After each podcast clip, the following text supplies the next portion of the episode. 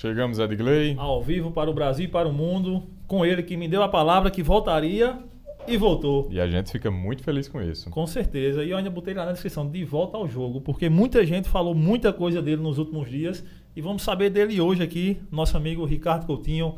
Muito bem-vindo e muito obrigado por ter aceitado o convite mais uma vez e ter vindo aqui trocar uma ideia com a gente, falar um pouquinho sobre você, sobre política, se você é candidato ou não é, com quem você vai apoiar ou não vai, porque então, é, é todo dia são uma novidade sobre você. Ah, é. Acho que nem você sabe tudo que estão falando sobre você hoje em dia. Se, e... eu, se eu for atrás de saber, é, é de Glei, Kaique, meus, meus abraços né, a vocês.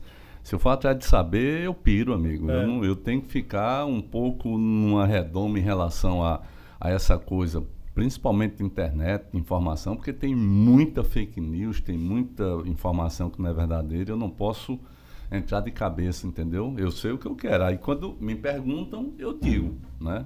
E é para isso que eu estou aqui. Show de bola. Vamos Obrigado, começar aqui. Ricardo. Obrigado demais. Mas antes de começar, vamos agradecer Agradecer, é verdade, é o pessoal que nos apoia, nossos patrocinadores. Agradecer a Patronos Registro de Marcas. Se você é uma empresa ou se entende como tal, não esqueça disso, a sua identidade é o seu bem mais precioso. Escaneie esse QR Code que está aqui do lado ou clica no link abaixo que você vai para o WhatsApp do nosso brother Rafael e vai conseguir um super desconto para registrar a tua marca. É isso aí. Pensou em construção, pensou em reforma, Sim Construções, o QR Code também está passando aqui na tela, tem a descrição embaixo do vídeo, mas aí a gente confia e garante. Ei, nosso almoço hoje é especial. Mandar aqui Bob Massas. Olha Bob aí. Massas Aqui, essa daqui, né, Vitor? Bob Massas, vocês vão curtir lá no Instagram dele, Bob Massas, que vocês vão ter um super desconto no pedido de vocês. O cara que mandou nosso almoço aqui, já aprovaram aqui a, a sobremesa, tava boa? Top aqui. Provaram Bob, e aprovaram. Obrigado a todo mundo. Curtam lá, sigam lá Bob Massas e façam o pedido aqui e façam um pedido para vocês que vocês vão ver que vocês não vão se arrepender. Essa massa é indiscutível. Diário do Brejo, nosso amigo Ézio. Tamo, Tamo junto, junto, obrigadão. É, Ricardo, é, antes de falar sobre qualquer coisa de política, de, do que vai vir pelo futuro, infelizmente aconteceu ontem uma, uma tragédia com um companheiro de partido seu, né? Eu, eu vi hoje até a delegada falando do caso, ainda vai investigar, mas sobre, não sei se, se a intolerância política está se, se nós como seres humanos, como brasileiros aqui, Rapaz, a gente tá chegando num nível que a política tá, tá as pessoas um certo gado, não sei se por conta de uma aftosa aí nesse gado, de muita cloroquina, de muito ozônio, de muita coisa que foi dita, que foi libertada neles aí. Rapaz, a gente chegou ao ponto de alguém é, botar uma bandeira vermelha ou, ou, declarar apoio a um partido ou se manifestar e ser assassinado em casa, Ricardo. Uma pessoa que foi, ficou proibida de comemorar um aniversário por dois anos por conta de uma pandemia e agora a gente vive uma pandemia da intolerância política e chegou, infelizmente, esse companheiro seu a, a óbito ontem. Eu acho que é exatamente isso que você disse, né? A gente a gente está tendo uma pandemia da, da intolerância política, mas essa essa cena era uma cena já bem cantada, né? Todos nós sabíamos que há uma escalada em curso de violência nesse país, no sentido de tentar amelar as eleições. Bolsonaro sabe que perdeu. Ele sabe que perdeu. Só que ele não, não consegue se comportar como um chefe de Estado. Ele não tem estatura para isso, ele não tem tamanho para isso, ele não tem pensamento e, ao mesmo tempo, é, é, ele, ele não tem aquilo que é, que é próprio de qualquer chefe de Estado quer tentar unir o seu povo, até para ele, né? unir o seu povo. Ele, ele sempre é a divisão do povo. Sempre, desde o primeiro momento, tudo é estudado, não tem nada sem ser estudado. Né? Porque talvez esse pessoal beba aí, se você quer reinar, divida o, o povo. Né? Na verdade, eu discordo totalmente disso, porque se, se você quer reinar bem, você tem que unir o povo. Né? Mesmo aqueles que não queiram, você tem que fazer com que a maioria convirja. E ele não consegue fazer isso. Estimula a violência em todos os momentos. Né? Fez um crime que nós vamos pagar caro ao longo de muitos e muitos anos, que é, foi a liberação das armas. O Brasil hoje tem. Né? Bastante. O Brasil hoje tem 368 mil armas das forças policiais, exército, é, guarda municipal, é, Polícia Militar, Polícia Civil, Polícia Penal, 368 mil armas. É esse o contingente. Das armas nas mãos de civis legalizadas, entre, as, entre aspas, nós já chegamos a 1 milhão e 700 mil. Nós temos mais de quatro vezes armas espalhadas de todos os calibres. Né? Exatamente porque Bolsonaro preferiu fazer um grande jogo econômico com a indústria bélica, liberando exatamente as armas. Algo pessimamente copiado dos Estados Unidos e que a cada semana traz um choque para aquela nação lá americana que é terrível, né? É os caras invadindo lá escolas, invadindo shoppings, atirando todo mundo, ou seja, é um descontrole provocado por essa grande doença que atinge, são as doenças mentais. Uhum. No Brasil, a doença mental está associada à política, porque é a política da exclusão. E quando você percebe tudo isso, é, e você percebe que Bolsonaro sequer se, se é, manifestou condolências em relação à família, que é o básico. Você sabe, você pega o Lula, o que é que o Lula fez? Correu um boato de que o assassino havia morrido. morrido e ele foi se, se, se, é, se solidarizar com a própria família. Sim. Ou seja, uma, uma tragédia dessa que mata dois pais de família, deixa duas famílias enlutadas, né, em função da intolerância que é exposta a todo momento pelo chefe do executivo, pelo presidente da República. Então isso é algo que é muito sério, isso está acima de qualquer partido político, de qualquer candidatura. Isso é algo que está é, é, contaminando a nação como um todo. É preciso agir, gente. É preciso agir. Não adianta tá, ah não, porque meu time é esse o time é o outro. Não tem essa história de time. Ninguém ganha com isso. E Bolsonaro quer o caos. É claro que quer o caos. Né? Quer o caos para tentar se manter aonde o povo não quer. E isso é muito grave e não é, é foi o primeiro assassinato nitidamente porque eles não se conheciam. Isso. Se se conhecesse, aí não, é porque tinha uma rixa, rixa, sei lá. Eles não se conheciam. O cara invade, incomodado com uma festa cujo tema era o Lula. Exato. Era os 50 anos dele e ele estava lá celebrando a volta do Lula. Enfim, estava lá fazendo uma brincadeira com os amigos, com a família. Né? Pouca gente e o cara invade isso. E diz: é Bolsonaro, porra. Diz isso e está atirando.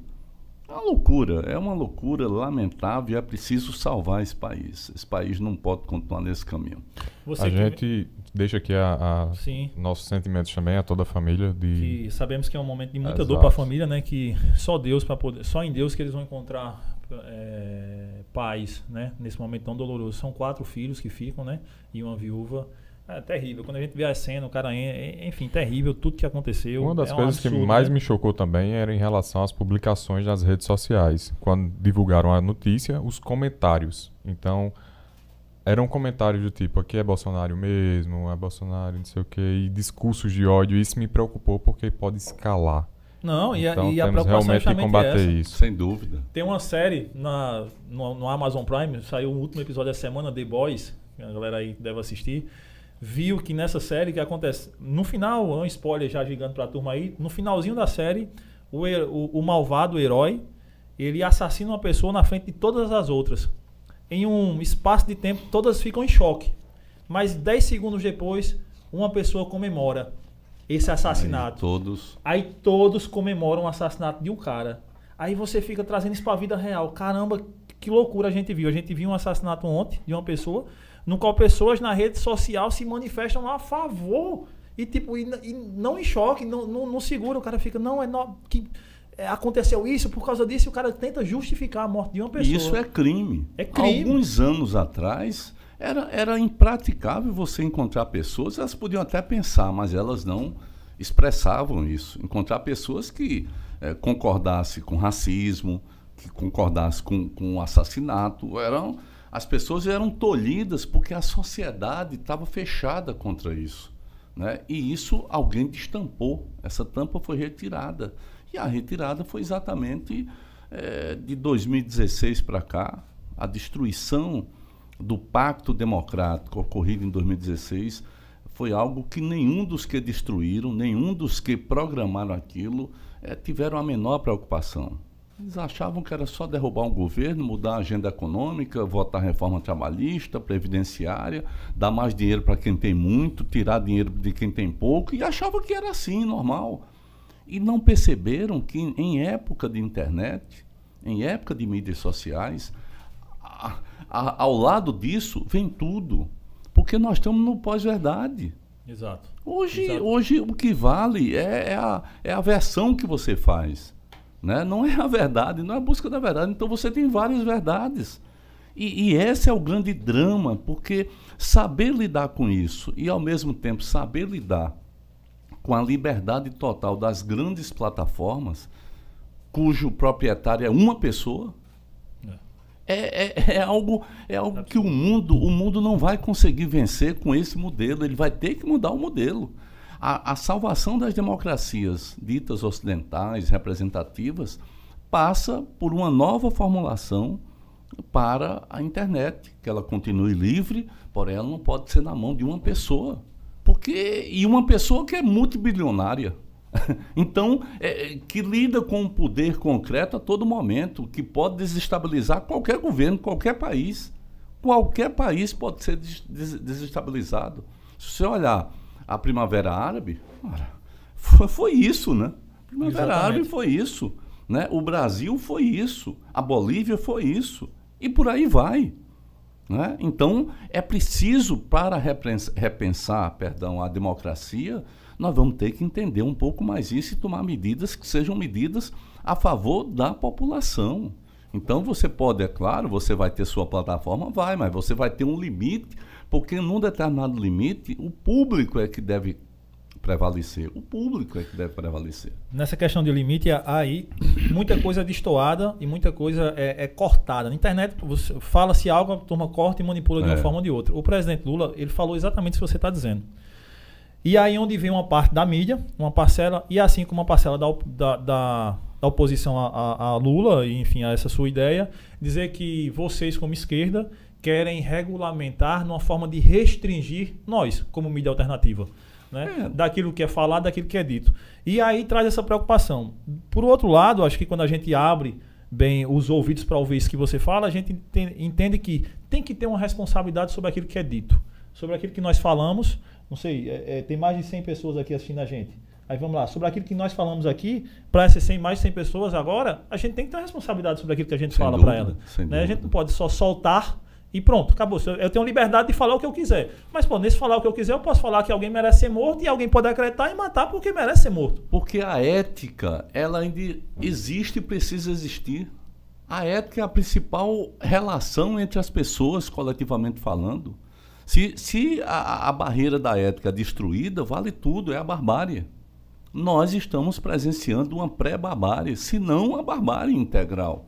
Né? É isso que eu estou dizendo. Eu nunca defendi, nem o Lula defendeu, né, qualquer controle governamental sobre mídia, sobre isso. Mas uma coisa é controle governamental, outra coisa é controle social.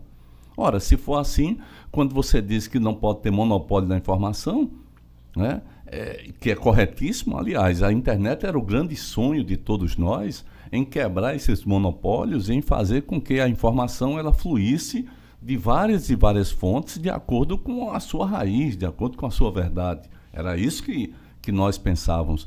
Então, é, é, a gente estaria sendo é, é autoritário ao propor o fim dos monopólios? Claro que não.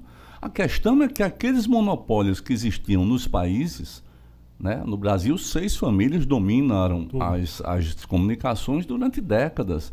Então, aquele monopólio ele foi superado, ele ainda existe, mas ele foi superado por um monopólio maior, né? que é um monopólio que, que, através dos algoritmos, repito, pode desestabilizar qualquer coletividade.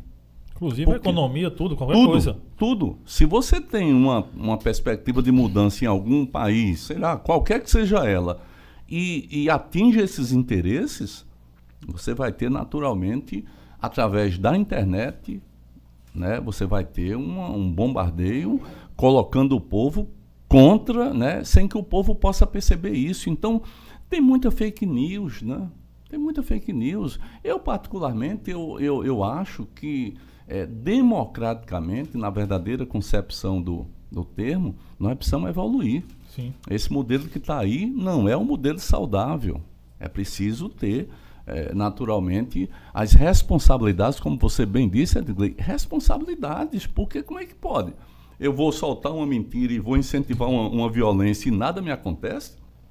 Por uma liberdade de expressão. Que liberdade é essa? O meu direito termina quando começa o direito do próximo. É assim. Em qualquer sociedade civilizada é assim. Onde você não tem a civilização ou a civilidade, é que o seu direito se sobrepõe a, a todos os sim, demais. Sim.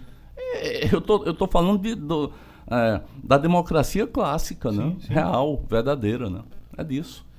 Ricardo, puxando agora para E acho, me, me, me, me desculpa, Sem Caio. problemas. É, e vou lutar por isso dentro do Congresso Nacional. Vou trabalhar com esse tema, que é o tema da democracia, do Estado de Direito. O Brasil precisa se levantar, né? a sociedade precisa discutir isso, principalmente com tudo isso que a gente está tá vivenciando, né? que são coisas muito ruins, são coisas que afetam a cabeça de uma parte considerável da nossa população. Eu já ia puxar para essa questão da, de concorrer. Vai concorrer mesmo, tá tudo certo. Vou concorrer, vou Então, concorrer. Deixar Eu isso bem tenho- claro para todo mundo que está nos É. assistindo. É, tem. Como eu tem disse, essa quando a coisa. gente- nós anunciamos, eu tinha dito até ele antes de começar, É. um colega meu de um portal mandou aqui pra mim, olha Edgley, se eu fosse tu dar uma segurada aí, porque Ricardo não é candidato não. Eu tenho informação, aí ele me disse, eu tenho informações de dentro, só pra- mais que essa informação de dentro, vamos ter a informação do próprio, né, pra Claro. saber se é. Na verdade, eu sofri, todo mundo sabe, uma violência. Eu, ah, faz um ano que a gente fez E aquele mais ou pod- menos quase um ano, né? Por Você aí. foi o episódio 21, hoje a gente tá no 125, mas É, qua- quase um ano que a gente é, fez. quase um ano. Então, eu sofri uma violência muito grande. Naquela época, era meio difícil de acreditar nessa violência, porque parecia mais coisa de conspiração. Passado esse tempo todo, as pessoas perceberam que até hoje você, eu nunca fui ouvido, até hoje nenhuma prova foi colocada em cima da mesa, porque que coisa mais simples para mim calar era colocar em cima da mesa e dizer, olha, tá aqui, ó. tá aqui. E você acha que eu, eu poderia continuar falando? Claro que não. Né? É claro que não. Se eu falo é porque eu tenho certeza absoluta dos meus passos, da minha história. E, e eu acho que com vocês, mas em várias entrevistas, eu sempre disse, não, e eu quero que entreviste não é que investigue não é meu governo de oito anos, mas é a minha vida de 61 anos. Pode, pode Revirar. mexer, pode revirar. Né? Pois bem, é, nesse tempo todo, o que é que você viu? Viu a derrocada né, de uma farsa que envolvia o Lula, viu a inoperância de um monte de acusações contra mim, onde nenhuma prova foi colocada, nenhuma prova de, de superfaturamento, porque a corrupção é o quê? A corrupção é você tirar dinheiro de um canto do público e dar para o privado. Essa é a corrupção. Para que a corrupção exista, você tem que ter o superfaturamento para gerar o excedente, o excedente do dinheiro. Você tem que ter o desvio, ou seja, a retirada desse dinheiro, e você tem um recebimento. Tem que ter o recebimento. É. Esse é um processo natural, óbvio, Tem que ser lógico. fechado. Tem que ser fechado. Nesse monte de denúncias que tentaram me tirar da política, é essa, apenas esse foi o, o sentido. O que é que eles fizeram? Não conseguiram nenhum superfaturamento? Nenhum. Não existe superfaturamento. Ao contrário, existe a, a, a, a percepção de que é, o contrato do trauma é muito inferior, vou repetir aqui, é muito inferior a qualquer outro contrato de um hospital similar no Brasil inteiro, sendo de urgência e emergência com o mesmo padrão, com o mesmo patamar. Na época, 348 leitos, hoje 331 leitos, perdão, hoje diminuiu 110 com o atual governo, com, com João Azevedo, diminuíram lá o trauma, porque retiraram a, a retaguarda. Então, é, não existe. Segundo, desvio. Não tem nenhuma prova de desvio.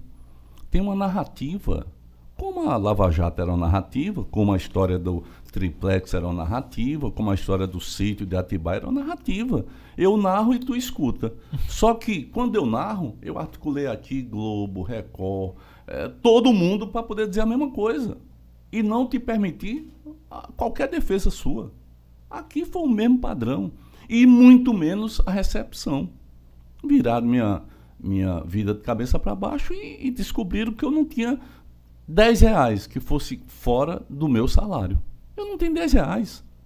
Então, é, sabe, é por isso que eu falo com uma indignação profunda, e isso gerou o quê? Uma articulação de várias justiças, dentre elas com o único objetivo de me tirar da política, porque eu incomodo porque eu sou a diferença aqui dentro. Observe como os outros são iguais. Observe como a conversa dos outros são idênticas. Observe. Eu não estou dizendo isso não é para dizer que se é melhor ou pior, não. Cada um é que acha se é melhor ou pior. Mas que são totalmente diferentes, são. Que, as coisas que eu fiz, totalmente diferentes da que os outros fazem, seja João Azevedo, seja os, os anteriores a mim. As coisas que eu falo, por onde eu ando, são coisas totalmente diferentes. Né? Então, é, o objetivo era me tirar disso. E no meio disso, é, sacaram uma, uma, uma ação na, no judiciário que já estava arquivada, eu já tinha ganho no, no, superior, no Tribunal Superior Eleitoral. Eu já tinha ganho. Né?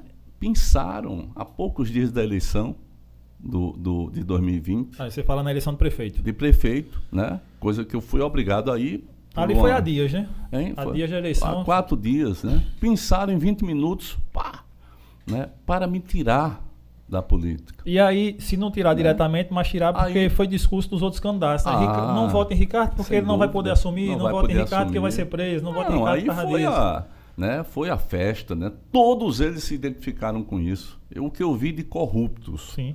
Corruptos. Eu sei que são corruptos. Né? Porque eu, eu fui governante e sei quantas e quantas vezes se tentou fazer coisas, sabe, que eu barrava. Ia barrando, barrando, barrando. Pois bem, o que eu vi de corruptos acusando, sabe, quem não era corrupto, era uma maluquice. Ou seja, a inversão após verdade, porra. É isso que eu estou falando aqui. Pois bem, né, eu fiz um recurso a, ao Supremo Tribunal Federal e vamos esperar. Né? Depois eu tenho outros recursos, vamos esperar. Agora, se a população quiser votar em mim, vai votar em mim. E hoje ela quer majoritariamente, quando você soma os outros candidatos, bolsonaristas, apesar de que está todo mundo se escondendo agora de Bolsonaro, mas as pegadas estão aí, né? Os rastros estão aí. Né? Então, bolsonaristas representam o pensamento de lá, que eu, eu não posso dizer que eu respeito, porque eu sou totalmente contrário, mas, assim, é, é, é, é legítimo que eles tenham o pensamento. Né? É, não é legítimo que eles tenham o ódio. O ódio não, não é legítimo. O pensamento é legítimo. Então, eu represento esse outro lado. Eu quero me, me declarar e lutar por democracia, eu quero lutar por, sabe, por Estado de Direito, por civilidade, pelo, pela garantia do contraditório, porque isso é, é o básico que nós todos é, aprendemos né, na, na, na nossa, na, nas nossas vidas. E tenho, aguardo isso e serei candidato, né, para desespero de alguns, porque efetivamente Todos sabem que a política transformou o Brasil e a Paraíba pior nos últimos anos. Então é preciso voltar a fazer com que ela fique melhor. Né? Eu penso que ela vai melhorar com Lula. Luto por isso, defendo isso. Né? Acredito nisso por razões óbvias, não é por fanatismo, não. É porque eu acho que o modelo que você emprega numa gestão do Lula é totalmente diferente do que você emprega hoje. É por conta disso. E eu conheço esse mecanismo. E acho que eu posso ajudar o Brasil nessa discussão da retomada da democracia. Eu tenho capacidade para isso, eu tenho história para isso. Eu, eu, assim, eu, eu venho dos movimentos sociais, eu tenho militância política, eu tenho lado.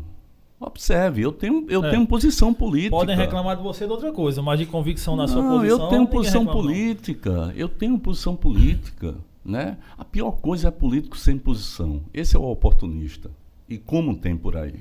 Os caras chegam numa roda ali de conversa, aí aquele povo acha que vota em Lula. O cara muda o discurso na hora. É. O cara já chega dizendo que Lula, a barba do Lula é bonita, tal, lá vai. Ou seja, é um oportunista, é um cara que quer enganar os outros, né? Então eu não, se eu chegar e tiver uma plateia que não vote no candidato que eu voto, eu vou ter a mesma postura respeitosa, é, porque é uma questão de respeito, eu tenho que respeitar, dizendo às pessoas o que eu penso. E as pessoas decidam se eu estou certo ou errado. E olhe que, evidentemente, não existe esse monolitismo de que vota em Bolsonaro e vo vota contra o Lula e vota. Não, porque eu conheço gente que vota no Bolsonaro e me disse que prefere uma pessoa com a minha experiência, com a minha estatura, posso chamar assim, para representar a Paraíba no Senado do que alguns que não têm essa estatura de acordo com, essa pessoa, com essas pessoas. Eu encontro isso demais. E nem por isso eu mudo de posição. E nem por isso eu vou convencê-las a mudar de posição. Eu, eu, é, um, é um direito delas. Sim. Isso é, é democracia. é democracia. Isso é democracia. Antes de próxima pergunta, Kaique, mandar só um abraço para o pessoal que nos escuta e assiste em Desterro. A turma lá está sofrendo com falta d'água, por incrível que pareça, Ricardo. Você fez mas o açude fiz Coronel Jueca. Mas a turma está esperando uma... A doutora. Uma doutora lá, né? Infelizmente doutora, não chegou e eu acho meio difícil chegar por lá. Não chegou, né? Porque João aqui morrer e não sabe, né? Esqueceram de avisar. Amigo, acorde, ou, sabe? Ah, não é possível. Não é possível ter feito 1.200 quilômetros de adutora. Eu, comandando o governo. Aí o cara que era o secretário passa a ser o grande chefe, né? E não faz 50 quilômetros. Pois é, ainda esteve tá uma seca terrível lá, então vamos começar a entrar na onda não é de, justo. de pipa. Não é justo. Porque não tem essa doutora do assunto é do Coronel Manuel Joé. 20, 23 quilômetros. 23 quilômetros, exatamente. É. Rapaz, sua memória é incrível, viu? Não, eu conheço esse negócio todinho, rapaz. Vou eu, dar um abraço pra turma de Itabaiana, um Tony Fernandes. Foi lá em Desterro? Fui lá em Desterro, fui lá em Tataíra. Fui lá em Tataíra. E fui lá, na, fui lá na, na, na, no, açude. Na, no açude. Lá no balde do açude. Coronel Jueca.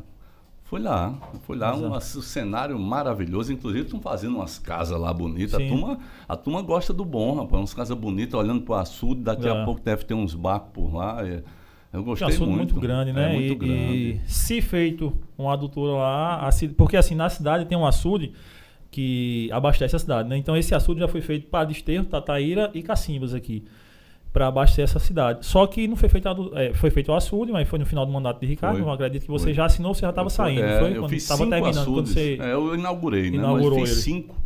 Só de uma vez, né? E aí o, o açude principal secou, ou seja, se esse açude tivesse ligado na cidade, não ia faltar água na cidade. Né? Mas aí Lá está tá com mais de 3 milhões de metros cúbicos, está é. com 26%. Eu acompanho, eu sou meio neurótico com essas histórias, eu acompanho tudinho, até hoje, entendeu?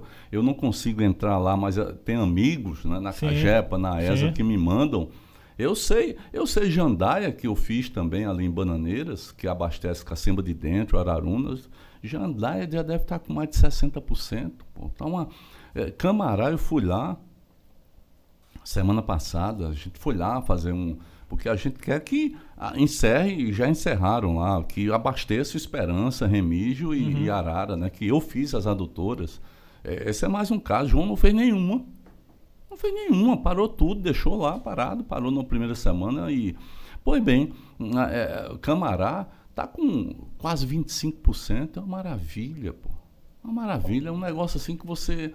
E você sente a esperança no povo, né? Você é ah, alegria. Vê é água aquele povo é que bom. você vê tudo, né? É. A Antônio Fernando lá em Itabaiana também, que é, gosta muito da sua pessoa e está nos assistindo também, pediu para você mandar aquele abraço para ele. Ô, Antônio, obrigado, irmão. Obrigado, obrigado. E todo mundo que acompanha, Petrônio, Débora, que está aqui reclamando aqui, mas tudo bem, a gente aceita. Obrigado Renan, a toda a nossa César, audiência. Hugo, todo mundo, Tarso. Paulo Roberto, Alain, João, Sandra, todo mundo aquele abraço. Ricardo, no Senado, né? Vamos lá. Você está indo para o Senado e no Senado foi onde foi dado um cheque em branco a Bolsonaro semana passada. Semana passada foi, né? Semana passada, acho. A PEC Kamikaze. A PEC que o próprio ministro dele chama internamente de kamikaze, porque é um suicídio aquilo dali, né? Um suicídio. 41 bilhões de reais para eleição. De, de, de, modo eleitoreiro, que é para eleição, né? Pra eleição. A, você passa quatro anos e teve uma pandemia nesse meio tempo, onde muita gente dizia, presidente, temos que dar um auxílio para o povo de 600 reais, porque 200 reais, como foi proposto, não tem condições. Não, não temos dinheiro, não podemos dar. Aí, de um modo lá, não teve outro jeito, teve que dar os 600, foi reduzido para 400 agora no auxílio. E agora o, o, governo tem um discurso que a oposição tinha lá atrás. Não, temos que dar dinheiro ao povo porque está morrendo de fome. Sim, mas a gente está dizendo isso a vocês há dois anos. E aí, na véspera da eleição, vem. Um ponto é esse e eu até vi uns Twitter seu, você recriminando isso aí. E aí eu entro no outro ponto. Você está com Lula e está com veneziano para governo. E veneziano votou a favor disso aí. Óbvio que quem, deve, quem pode falar só porque votou ele, mas eu não vi nenhuma manifestação dele, nem no Twitter, nem no Instagram, nem em canto nenhum. E eu pergunto o que é que você acha disso, porque é um candidato, ser um candidato de Lula, Né? Porque eu acho que João se apega, é mais a SECOM que está por ali e tal, que é o candidato de Lula, mas a gente sabe que na real, na Paraíba, o candidato de Lula Claro, claro. É, é veneziano. Isso aí está Claro. explícito para todo mundo. Mas é um candidato que votou, por exemplo, na PEC Kamikaze. Ela foi aprovada, essa PEC, né? Foi aprovada por uma imensa maioria. Sim, só o, o José Serra que votou É. contra, né? Né? Eu, particularmente, teria votado contra. É bom saber Eu, disso. particularmente, eu teria não só votado contra, como eu teria denunciado. Não se faz isso. Não se faz uma PEC para dizer que vai ter 600 reais até novembro, dia 30 de novembro, e depois não vai ter mais nada. Isso é muito grave. Isso é brincar com as É, pessoas. é bom que se diga em alto e bom som para as pessoas. É, uma, é um dinheiro que vai ser até novembro. Até novembro. Até novembro. É, é de uma. É e de o uma, pagamento nas contas de todo mundo vai pagar é pro resto da vida. É viu? de uma estupidez o que estão fazendo, que é a constatação de Bolsonaro que ele está perdido. E, e ele não vai conseguir mudar É um de o sentimento das pessoas total. Ele não vai conseguir mudar o sentimento das pessoas porque, sabe, você vai ali, vai pegar ali 10% dessa turma e essa turma sai. Mas existe um sentimento muito claro de quem, quem fez tanto mal, quem foi tão omisso durante tanto tempo, não vai ser em três meses que vai virar o bonzinho. As pessoas sofrem e naturalmente vão aprendendo, não é? Eu particularmente acho que essa é uma grande sacanagem contra o Brasil, né? O Brasil, Paulo Guedes enterrou esse país.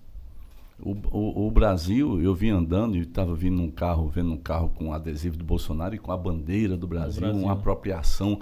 Esse é o governo mais entreguista da história brasileira. Não existe outro. Não existe nenhum governo tão entreguista como foi Bolsonaro. Bolsonaro bateu continência para a bandeira americana. Isso é, isso do ponto de vista do jargão diplomático, isso não se faz, rapaz. Compreendeu? Bolsonaro foi na CIA. Do ponto de vista diplomático, só os chefes, alguns passageiros ali da África que deram um golpe, aí que, porque não, não se vai, se encontra em outros cantos quando tem que encontrar, mas não, não vai. Bolsonaro vendeu a Eletrobras. Não existe no mundo nenhum movimento, no mundo inteiro, nenhum movimento, a não ser no Brasil, de se desfazer daquilo que é potencialmente estratégico e daquilo que é lucrativo. Não existe isso. Ao contrário, você tem um movimento nos últimos três anos onde 560, 500, mais de 500 serviços públicos foram reestatizados e 466 empresas públicas foram criadas ou recriadas. Esse é o movimento. Aonde isso? Estados Unidos, é, Espanha, é, Inglaterra, França e Alemanha. A maior que tem é a Alemanha. Ou seja, é, é, o, é o inverso. E por que isso? Porque o tal famoso neoliberalismo fracassou, amigo. Não tem mais o que tirar dali. Fracassou. Quando a Inglaterra faz esse movimento, é porque ela está dizendo embaixo: há um fracasso das teses da nossa Margaret Thatcher, da nossa, do, do liberalismo exacerbado, do. Compreendeu? Então é preciso você regular, porque a sociedade, com a sua desigualdade, precisa de uma regulação. Quem pode fazer regulação? É o Estado, ajudado pela própria sociedade, o Estado brasileiro, o Estado americano, o Estado alemão, enfim. Né? E, e, e quando você percebe isso, você vê o, o Brasil aproveitando a pós-pandemia, aproveitando a iminência da derrota para se desfazer. Numa sanha, numa, numa loucura, já venderam a distribuição do petróleo. A BR distribuidora foi vendida. Quebraram a cadeia em que o país tinha um controle total da, da prospecção, da extração, do refinamento e da distribuição. O Brasil tem esse controle total dessa cadeia que é fundamental ainda e vai ser durante 50 anos na energia do mundo. Não é? Tanto é que você está aí. Você está vendo toda aquela confusão que fizeram com a guerra na Ucrânia, hoje já querem paz porque mexe no bolso, amigo. É tudo bolso, é tudo economia. Né? Então, é, quando, você, quando você vê o Brasil se desfazendo de tudo isso, é porque tem forças por trás disso lucrando. E quando você vê a gasolina com o preço do dólar, que continua a ser com o preço do dólar, é importante dizer isso. Né? E você vê uma sociedade que comemora a redução do imposto ao invés da redução do lucro dos acionistas, sim. é algo lamentável. Mas é uma educação que a gente não tem, né? É uma educação que a gente não tem, evidentemente. É uma, é uma participação muito forte dos grandes meios de comunicação, Sim. capitaneados pela Globo, né, que tem interesses nessa área. Mas, assim, é algo que é, é lamentável. Ora, se você tem, desde a criação da Petrobras, desde a, o primeiro poço até o final do governo Dilma, você tem a política de petróleo na moeda nacional, né, e você, com a ascensão de Temer, você dolariza, você faz a paridade de preços internacionais, a dolarização, e isso começou a disparar. E olha que quando disparava, né, e quando o barril lá fora baixava, aqui não baixava. Aí, para baixar, o que é que se faz? Se joga o povo contra governadores e contra, contra governadores. Os governadores não com raríssimas exceções, não tiveram estatura, coragem para poder enfrentar isso. Eu vejo aqui mesmo na Paraíba, amigo, não é por nada não, é por isso que alguns não gostam de mim. Eu não, eu não passaria por um debate desse sem cravar. Mas é que negócio é esse? Vamos reduzir o imposto, mas vamos reduzir aqui a, a lucratividade dos acionistas estrangeiros? Vamos, vamos fazer isso? Vamos para o Congresso? Né? Era assim que tinha que ser conduzido, mas se entrega os pontos com medo, com medo de perder voto. Eu, sinceramente, não tenho medo de perder voto. Eu não, sabe? Porque, isso aí não te afeta? Não. Se eu for ter medo, eu vou negar aquilo que eu acho. Porque isso é uma coisa que os empresários até batem, alguns, né, batem em você por conta disso, né? Porque você dizia que você era meio que um carrasco fiscal da turma do, do empresariado, não, alguns. Não, o que eu acho, sinceramente, é que se eu tenho uma venda, eu compro um produto, né? E nesse produto tem um imposto, quem paga o imposto não é o empresário, não. Quem paga o imposto é quem compra. É o consumidor final. É o consumidor. Então, se alguém fica com esse imposto, ora, evidentemente que está ficando com dinheiro que não é dele. Né? Agora, você tem outra, você tem outra discussão, que essa eu pretendo fazer no Senado também, que é uma reforma tributária progressiva e progressista. Isso está precisando para ontem. Governo Bolsonaro. É, era, era pauta do governo Bolsonaro lá atrás. Porque a composição né, tributária do país é o seguinte, é, é, é consumo. 60 e tantos por cento vem do consumo. Ora, eu consumo igual a você, que igual a você, que é igual a uma parte do milionário, do bilionário. Só que o bilionário, aquilo que ele consome, se, se aumentar muito, se o imposto for muito alto, para ele tanto faz. Ele, ele, tem muito dinheiro, compreendeu? Os, os dividendos e lucros da, das empresas não são taxados. Então é preciso migrar a incidência que deve sair do consumo para renda, patrimônio, incluindo dividendos e lucros de empresas, porém com detalhe você tem 90% das empresas. Eu, eu, muitas vezes quem tem medo é o dono da padaria, é o dono do açougue, quem tem medo é o dono daquela loja que vende ali aquilo tudo. Não, eu não estou falando desse povo, não. Estou falando de uma outra camada que talvez a gente nem imagine, mas que anda de helicóptero, amigo. Não pisa no chão, não. Sai de um prédio dali da Faria Lima que vai para a Avenida Paulista de helicóptero. Não vai pelo chão. Se tiver uma dorzinha de barriga, vai bater lá eh, em Nova York num, num, num jatinho particular. Eu estou falando dessa turma. Essa turma tem que ter, não só no Brasil, mas no mundo inteiro, essa turma tem que ter um encontro com, com a coletividade. Afinal, eles dependem da, da coletividade, não é isso? Exato. Então, é preciso fazer com que grandes fortunas, grandes patrimônios, grandes. Mas são grandes mesmo, não é a renda de 6 mil reais, 8 mil, 10 mil. Eu estou falando de grandes, é preciso que essa turma entre no imposto de renda. É isso que o Lula tem falado. Eu quero o pobre no orçamento e o rico no imposto de renda. Mas não é o rico ali da esquina, da lojinha, não. É o, é o rico rico. Porque, por exemplo, aqui em João Pessoa, é, e é um cara que, que é inimigo da esquerda, né? Que é o, o Luciano Wang, que abriu um Avan aqui. É. E ele bate muito nisso porque ele, ele diz, né? E aí são palavras que só é botar no Google aí que você vê é, abre fala, aspas. Abre aspas aí, ele falando que o governo do PT o, persegue e não deixa o empresário crescer. Por quê? Porque não, não libera impostos, porque não, não dá benefícios para ele, uma vez que ele vai trazer benefícios para o Estado. Ele diz isso, né? Eu, na, na minha, no meu pensamento, eu imagino, como assim dá a você que vem de fora O se Brasil- aproveitar de uma mão de obra barata? Ah, mas ele tá dando emprego. Não, Tira os empregados lá que eu duvido de trabalhar sozinho.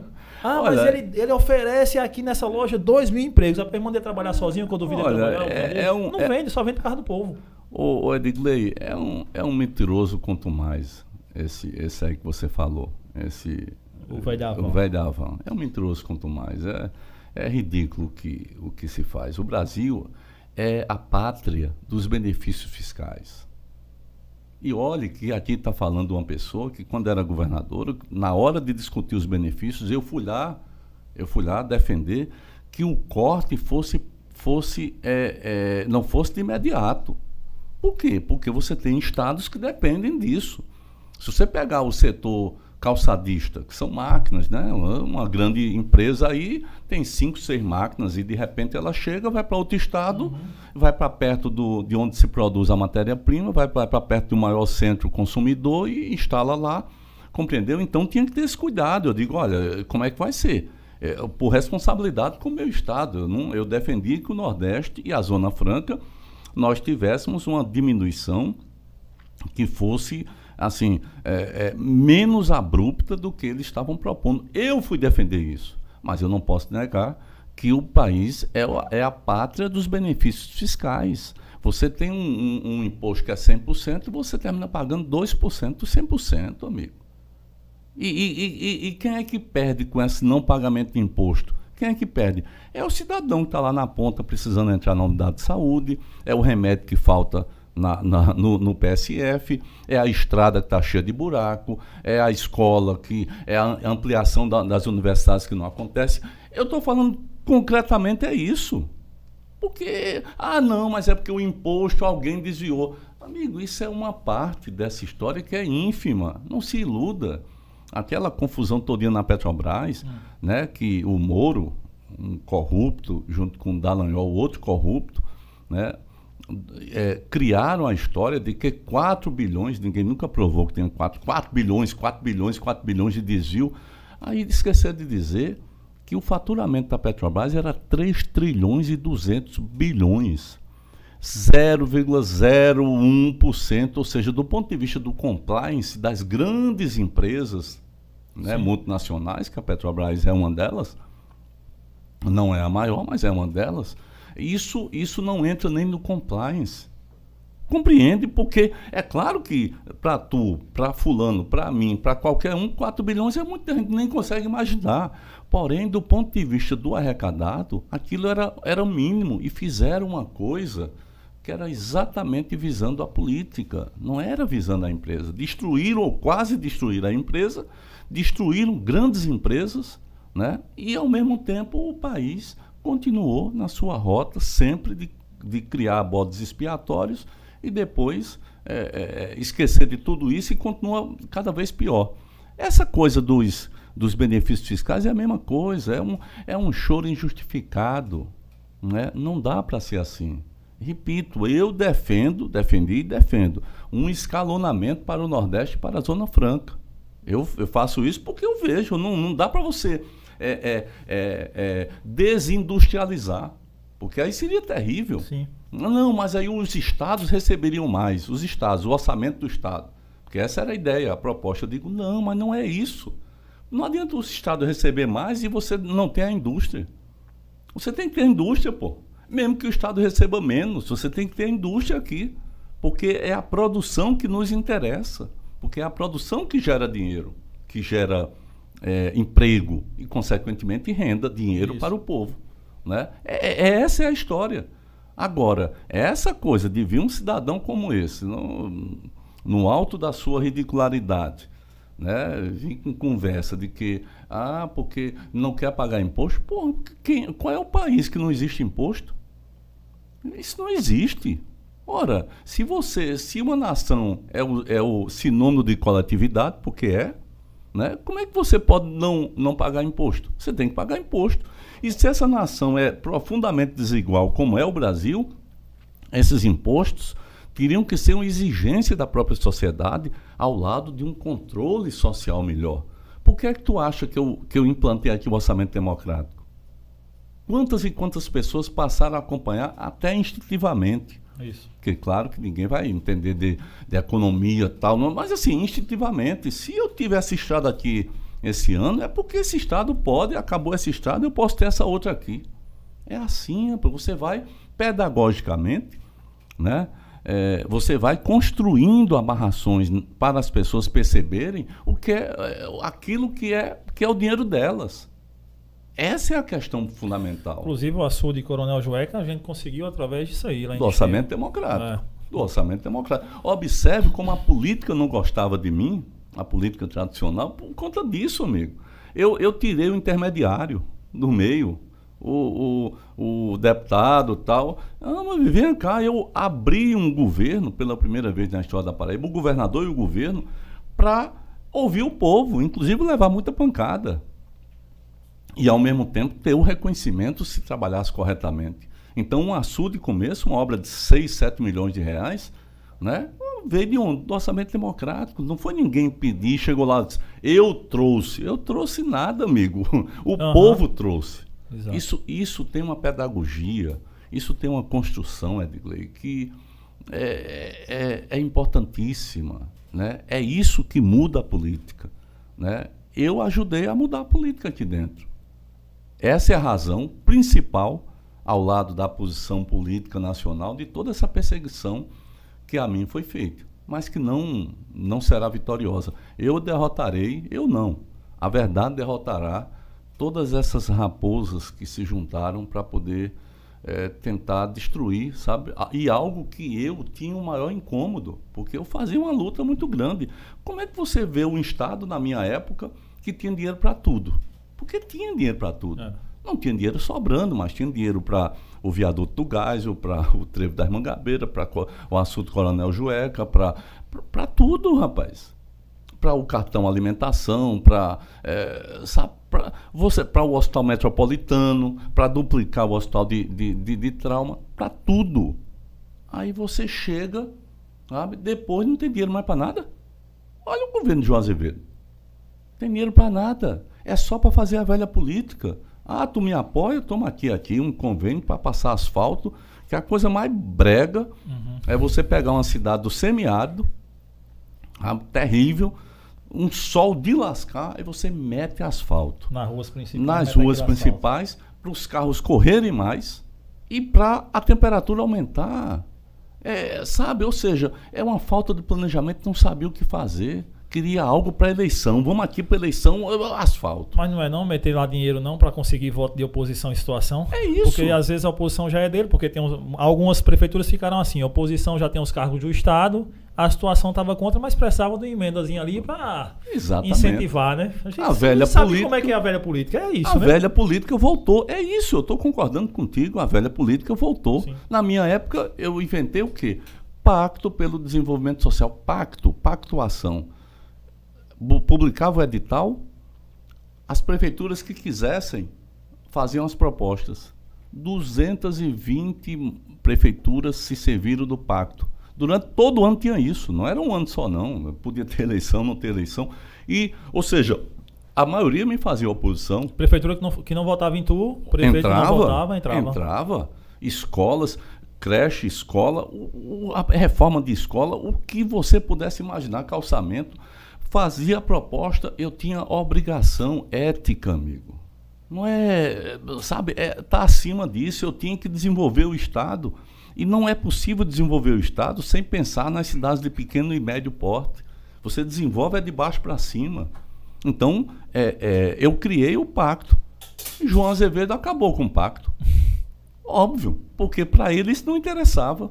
Ele, com a mentalidade estreita, disse: Não, eu quero é, é, é aqui, que a cara tem que vir se ajoelhar. Agora, o, o trágico nisso tudo, o tragicômico né, nisso tudo, é que ele vai ver quantos se ajoelharam e quantos vão correr. É, mas pelo que a gente está vendo hoje dele. em dia, ele que está se ajoelhando a muita não. gente, né? Ele, é, ele não tem, né? Não tem. Ah, é, é, é, quer fazer uma pergunta? Pode fazer Não, é, ah, o comentário é em relação. É, é bom ouvir as, as suas críticas em relação ao governo do estado atual, porque já teve um convidado nosso que disse que essa sua. Essa sua. Essa sua Diferença. crítica, Diferença. Com o João era só cortina de fumaça ou só um teatro que, na é. verdade. Tem gente que diz tudo, né? Infelizmente o mundo para bobagem está tão aberto. Então, eh, tem gente aí que sai dizendo o que tem pela cabeça. Seria uma burrice, um, um atestado de burrice. E aqui para nós, eu não. Eu sou um cara que eu leio, rapaz. Eu leio. Se eu leio, eu, eu desenvolvo a minha inteligência. Sim. Né? Ou seja, a leitura é fundamental. Então, eu não. Seria tão, uma burrice tão grande da minha parte simplesmente fazer um pacto desse onde só eu perderia. Cabe na cabeça de alguém um negócio desse? Ora, Ser eu entrego o poder. É, eu entrego o poder e digo, não, vamos, vamos fazer de conta aqui. Aí eu é que perco? É. Sem noção, O- né? Sem E- noção. E, eu nunca vi, né, na história, assim, beleza, eu tenho 33 anos, acompanho a política acho que nos últimos, sei lá, 15 anos, me interesso por política, mas eu nunca vi ninguém, em nenhum âmbito, ser tão submisso a alguém como João Azevedo é, a, a Aguinaldo, a Ah. Cícero, Sim. né, porque ele, hoje a gente, a quem, João Azevedo é o candidato a governo, à reeleição, mas não conseguiu montar uma base majoritária com senador e vice, e deu, a- acho que a SECOM, a- aquelas pessoas que estão em volta dele, a- eu acredito que autonomia para fazer certas coisas que esperou o Agnaldo, que quando chegou de noite, e aí um passarinho me contou que estava na reunião lá, que quando chegou de noite, Agnaldo era candidato a Senado, e no outro dia de manhã ele convoca uma reunião com o João, sem ninguém saber, aí vai para a reunião que tem um evento logo em seguida e diz, João, não sou mais candidato, porque se era, e sabia que ia perder, ou imaginava isso, e deixa João sem ninguém. Aí João chega no evento, todo mundo esperando lá, não sei o quê. E ele vai pro evento. E ele vai pro evento e, chega- e pessoas do governo passam por Agnaldo e. Olá, bom dia, senador, bom dia, senador. E Agnaldo dá aquela risadinha assim, tipo, acho que não tá sabendo ainda, não, né? Que eu não sou. E deixa ele com a. pega ele com as calças curtas, né? É porque eu, eu acho que a- quando a vaidade se junta com a arrogância, aí é o caos, É, é, o e aí- inferno astral. Porque o cara se acha o mais bonito, o mais perfeito, o mais inteligente, e quando vê não é nada disso. E os outros sabem que não é nada disso. né? Quando no- na primeira semana de governo se criou um tal de G11, você lembra disso, Lembro. Eu disse, rapaz, você, você não está vendo o que é, que é isso, não, amigo. Que- Isso é só um, um, um neófito total. Não, não, rapaz, olha, a falta de aviso não foi. eh, Enfim, tá aqui, né? E- não, isso aqui, não, tá bom, vai. Deu nisso, amigo. Não tem, não tem controle de nada, mas não tem controle porque é, quando as pessoas viram ele fazer com quem o- com as pessoas que o tinham levado a estar no carro que chegou e o que ele fez, aí se instalou o vale tudo. Se eu sei que alguém faz a pior coisa com o outro, ela também merece a pior coisa. Então ele ficou sozinho. É um governo que, faltando menos de três meses para a eleição, não tem senador nem tem vice. E quando tiver o senador e o vice, serão os piores e as piores situações. É. Não se iluda. É uma candidatura que é, é, é o sonho de consumo de todos os demais candidatos é ir para o segundo turno com o João Azevedo, porque ganhará as eleições. Anota o que estou dizendo. Então, é o sonho de consumo de- do candidato da, de Cássio Cunha Lima, é o, é o sonho de consumo de Veneziano, é o sonho de consumo, porque está claro, construir uma barreira enorme, mas construir uma barreira enorme contra si porque não soube estar à altura daquilo que recebeu, não soube manter o Estado. Quando ele parou tudo para poder se afastar de uma hipotética sombra, a sombra que tinha dado a ele essa condição, portanto não era sombra, né? Quando ele para tudo e diz a gente retoma lá na frente, aí foi aquele pensamento terrível, é, plutocrático, atrasado, entendeu? De dizer o povo é bobo e eu vou. Só que o povo não, é assim que as coisas funcionam. Porque você tinha um, um- um ritmo violento de, de realizações, de, enfim, de discussão, de provocação, porque eu sempre provocava muito, porque isso me interessa na política, né? As pessoas têm que estar atentas às coisas. Eu provocava muito e provoco. Né? Tem gente que não gosta, mas eu provoco, né? É, provoco no melhor dos sentidos, claro. E, e quando ele chega esse ano e diz, não, agora nós vamos aqui fazer tal estrada, nós vamos fazer tal coisa, vamos- ele está dizendo que não fez. É. É isso que ele está dizendo, ele está confessando que não Tá fez. assinando ali, Tá né, um assinando atestado. embaixo. Ou seja, É. não funciona. No, no- nesse âmbito que nós temos aqui, para Senado você é o único candidato da esquerda, né? Acho que a direita não soube nem calcular muito bem isso aí, dividiu todinho os votos para Senado, né? Porque é Efraim é direita. Claro. Efraim, É, acho que os candidatos que estão postos aí contra você é Efraim e Bruno Roberto, né? Até então é, é um candidato de Bolsonaro aqui, É. pelo menos é o que dizem, mas Efraim também se abraçou com o Bolsonaro também. É. E todo mundo é candidato, né? Às vezes para uns e para outros não. É, e a gente vê alguns candidatos a governo que ainda, por mais que você não seja candidato a governo do estado, mas você, o nome é gostoso na boca dessa turma. Por exemplo, quando o Nilvan teve aqui e ele falou, tá na- no episódio dele aí, é, que foi perseguido por você, inclusive encontraram na casa de Gilberto Carneiro um- uma cópia do processo dele, da questão das roupas falsas que ele tinha sido sofrido na casa dele, uma busca e apreensão, e aí ele veio declarar que tudo isso foi uma perseguição sofrida no seu governo. A mando de você, Gilberto tinha pegado esses processos para talvez prejudicá-lo, de uma forma estadual. Delírio, né? Cada um, cada um delira da forma que quer, ou espertamente, que é o caso específico, claro, né? indiscutivelmente, porque seria uma armação se alguém tivesse ido lá, se, como ele diz Gilberto, que isso é mentira, né? Isso é mentira. Se Gilberto tivesse ido lá vender roupa falsa para ele. Por que, que ele foi comprar roupa falsa? Que- que- de quem é a culpa nisso? Ora, se você compra uma roupa falsa sabendo que é falsa para vender como se fosse uma roupa, uma roupa eh, de Original. original, Sim. aí a culpa é do outro? Como é que pode? Vendeu ou não? A pergunta é outra. Vendeu ou não vendeu? É, essa foi o que a gente perguntou a ele. É, vendeu ou não vendeu? Não, mas é porque alguém quer me... Alguém quer, então diz aí. Diz que não vendeu, porque se é verdade que não vendeu, a polícia vai ter que se explicar, o Ministério Público vai ter que se explicar. Né? Exato. Como eu digo, é uma armação. Eu não digo que é uma armação. Agora, prova o contrário. Agora, manda alguém que porventura venda roupa falsa ou venda qualquer coisa, ou não tem um patrimônio compatível, né? Porque esse negócio é muito sério, amigo. Você na carteira tem ali um saláriozinho e tem um patrimônio Pá. de. Eu- que mágica é essa? Eu não sei que mágica é essa. Né? Que mágica é essa? Compreendes aí as- a profundidade das coisas que eu estou dizendo? Aí a gente E tem um- ninguém pode chegar para mim, na minha história inteira, e dizer, rapaz, tem um patrimônio maior do que 30 anos de mandato que tu teve. Ninguém pode. E aí do outro lado a gente já tem um candidato, que é Pedro Cunha Lima, que ontem já disseram que não é mais candidato e está nesse impasse. Romero sai, vem para João, volta e já dizem que é Romero de novo, enfim, tá um... mas até então, segundo ele, no Instagram dele ainda está como pré-candidato a governo. Também chega aqui e mete o pau em você. Como na Quem, corrupção Romero? na educação. Não, é, é o próprio Pedro, quando fala que a corrupção que foi vivida na saúde, no seu governo, sobre também na Granja Santana. Ah, ele tem uma grande preocupação com a Granja Santana. É, também no seu tempo de, que estava lá, a Granja Santana era dinheiro jorrado naquela granja, assim como é hoje com o João. Enfim, tem uma grande preocupação com a granja, acho que com o gasto que é a granja. Porque quando a gente pergunta ele sobre problemas, e eu pergunto a você também, porque a Paraíba tem muitos problemas para se preocupar com a vida dos outros. Eu acho que dos outros pré-candidatos. É. Por exemplo, problemas que eu acho que você tem que, tem que buscar soluções eh, junto com, com os outros senadores e o governo, que é a seca. A gente vive uma seca terrível. A gente está aqui em João Pessoa, está chovendo, legal. Mas mesmo assim a gente vive uma seca muito grande na Paraíba, principalmente no sertão do Sem estado. dúvida, e a dúvida. gente não tem solução para isso aí posta por ninguém. A gente só tem uma política que é uma política de falar de governos passados, uma política antiga. Pessoas que se colocam como novo, ah, eu sou candidato, nunca tive na política, eu sou nova política.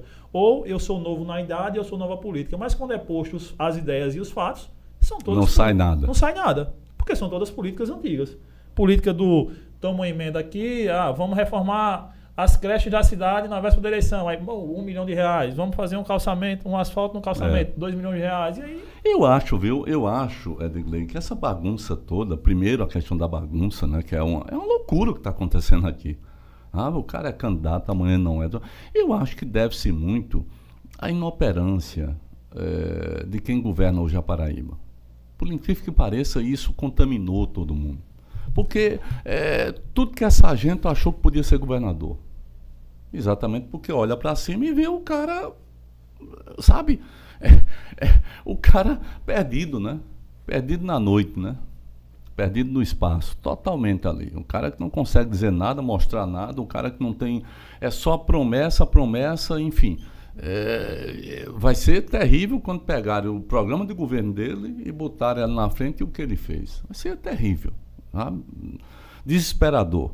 Segundo, é que alguns candidatos que efetivamente não têm conteúdo, né, aí acham que resolve a questão da humanidade. Não, a, a granja tem que privatizar a granja. Para quê, meu Deus?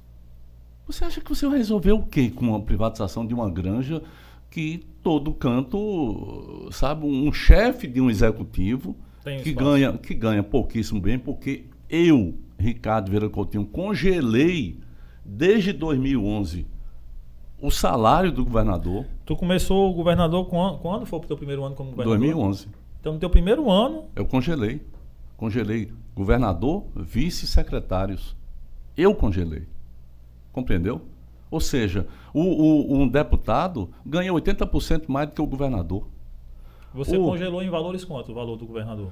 É, 23 mil bruto, que Sim. era já, congelei e quando eu entrei, congelei. Dá 17 é, mil líquido. líquido 17. 17 mil líquido. 17 mil líquido. Né? Ao invés de aumentar, tu, tu congelou a parada. Eu congelei. E tinha aumento aprovado. Eu não apliquei o aumento. Tinha aumento aprovado pela, pela Assembleia né? Porque quem vota isso é a Assembleia, não é, é Executivo. Eu congelei, certo? Exatamente porque eu peguei um Estado falimentar, falido, e eu tinha que dar o exemplo, porra. Eu tinha um, um 100 mil funcionários que diziam, homem, tem que trabalhar e nós precisamos ultrapassar esse momento. Então eu não vou aumentar nem meu salário, nem... E passei oito anos desse jeito, compreendeu? Congelei diárias, esse negócio. Nunca cobrei uma diária por viagem no interior. Tem governador aí que ia ali para Campina Grande voltava, era diária. Né? Entendeu? Agora, mas isso era uma forma de dar exemplo. Só isso. Né? Pois bem, é, porém, é, é o mais alto cargo do Estado. Aí você tem um. Não, mas porque o desembargador ganha quase o dobro. Ganha quase o dobro. E o equilíbrio entre, entre os poderes? Quer dizer que o sacrifício é só para o, né? O conselheiro do Tribunal de Contas, que é um órgão, nem poder é. É um órgão, amigo. Então, é, você tem lá um, um, um, sabe, um orçamento, um duodécimo de mais de 10 milhões para um prédio. Como, e, e essa discussão? Eu busquei fazer essa discussão, ninguém quis fazer.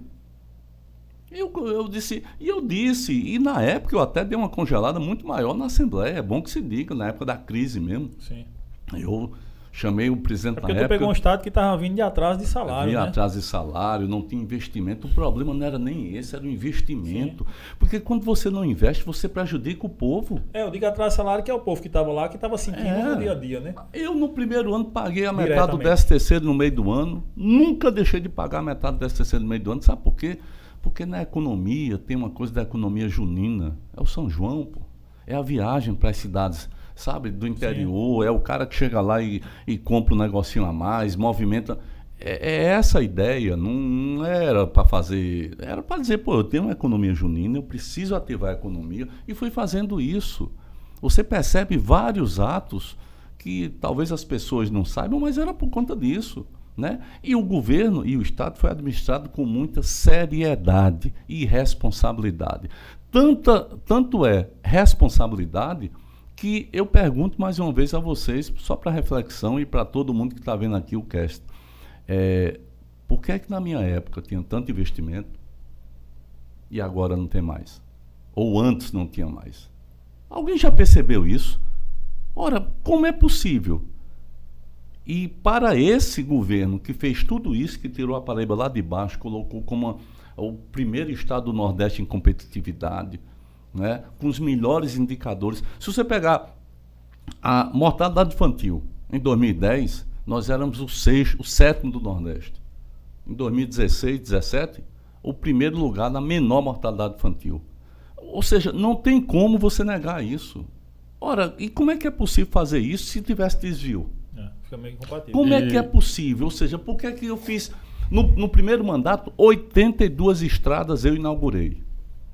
Olha, olha o tamanho das coisas que eu estou dizendo. 82. No segundo mandato, mais 106. 186, 104, né? 104, mais 82, 186 estradas uhum. eu inaugurei. Fora Viaduto do Geisel, fora é, Mangabeira, Trevo das Mangabeiras, Mangabeira. fora essas coisas urbanas aí que a gente fez muitas, pelas cidades afora. Por que, que o Estado teve capacidade de fazer tudo isso e hoje não faz mais nada? É. Qual é a mágica? E lembrando como você deixou o Estado, né? Você deixou com dinheiro em caixa. 500 milhões, Kaique, 500 milhões livres e mais 800 milhões em convênios em execução. Deixei 127 obras em execução e deixei, principalmente, é importante que se diga, um estado superavitário.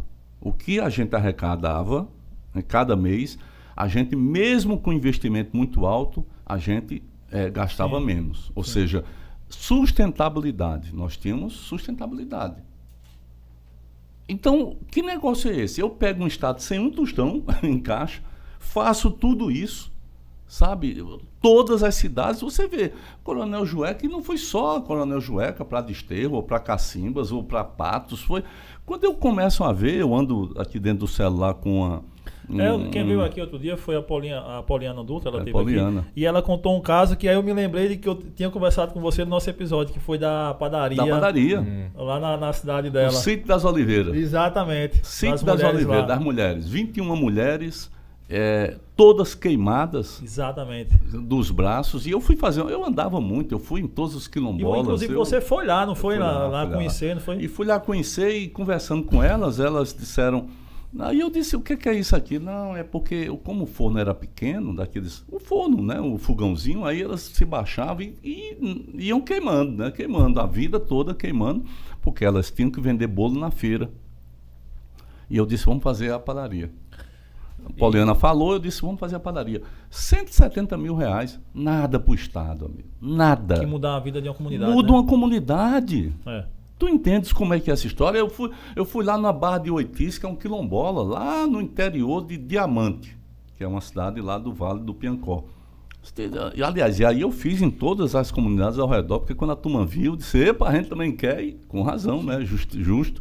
Mas eu cheguei lá num, num- num- num orçamento democrático, um daqueles.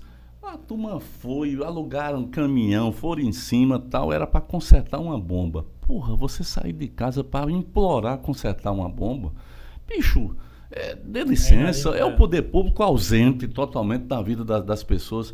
E eu olhei, eu me senti tão revoltado, porra, enquanto cidadão, que eu disse, olha, era, era é, seu Antônio, a liderança lá. Eu disse, olha, seu Antônio, quando ele falou, né, eu disse, amanhã eu vou lá. Eu disse no microfone, amanhã eu, eu vou lá. Eram uns 40 quilômetros, aí... Pra é, gente que escuta, você imagina que ele vai mandar alguém ir lá. né? É, é, e, e olhou pra mim assim, é mas porra, um governador lá vai num quilombola, num- na zona rural, do, não vai, né, tal. Eu disse, não, eu vou lá. Eu sei que no outro dia eu me acordei e tal, perguntei onde era, aí, vamos lá.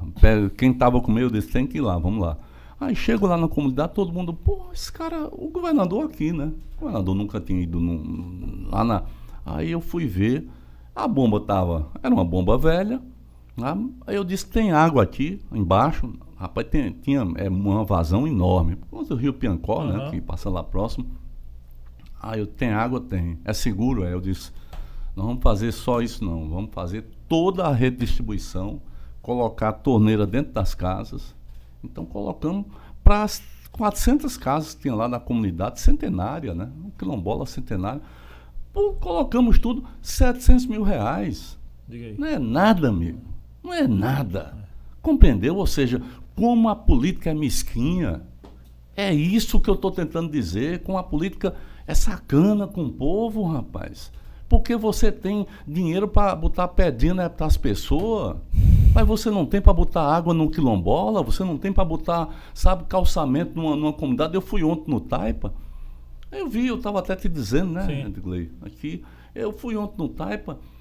O Taipa é uma comunidade ali no Cor Silva. É, eu eu era conheço. prefeito, eu fiz todo o calçamento, toda a drenagem, todo o saneamento. Depois, como governador, reformei a escola. Foi a primeira escola de ensino fundamental a torná-la integral lá, porque a diretora era bacana, daquelas caxias, sabe? Eu gostava disso, porque ela era onipresente, aquela coisa, tem que aprender, tem que aprender, eu gostava disso.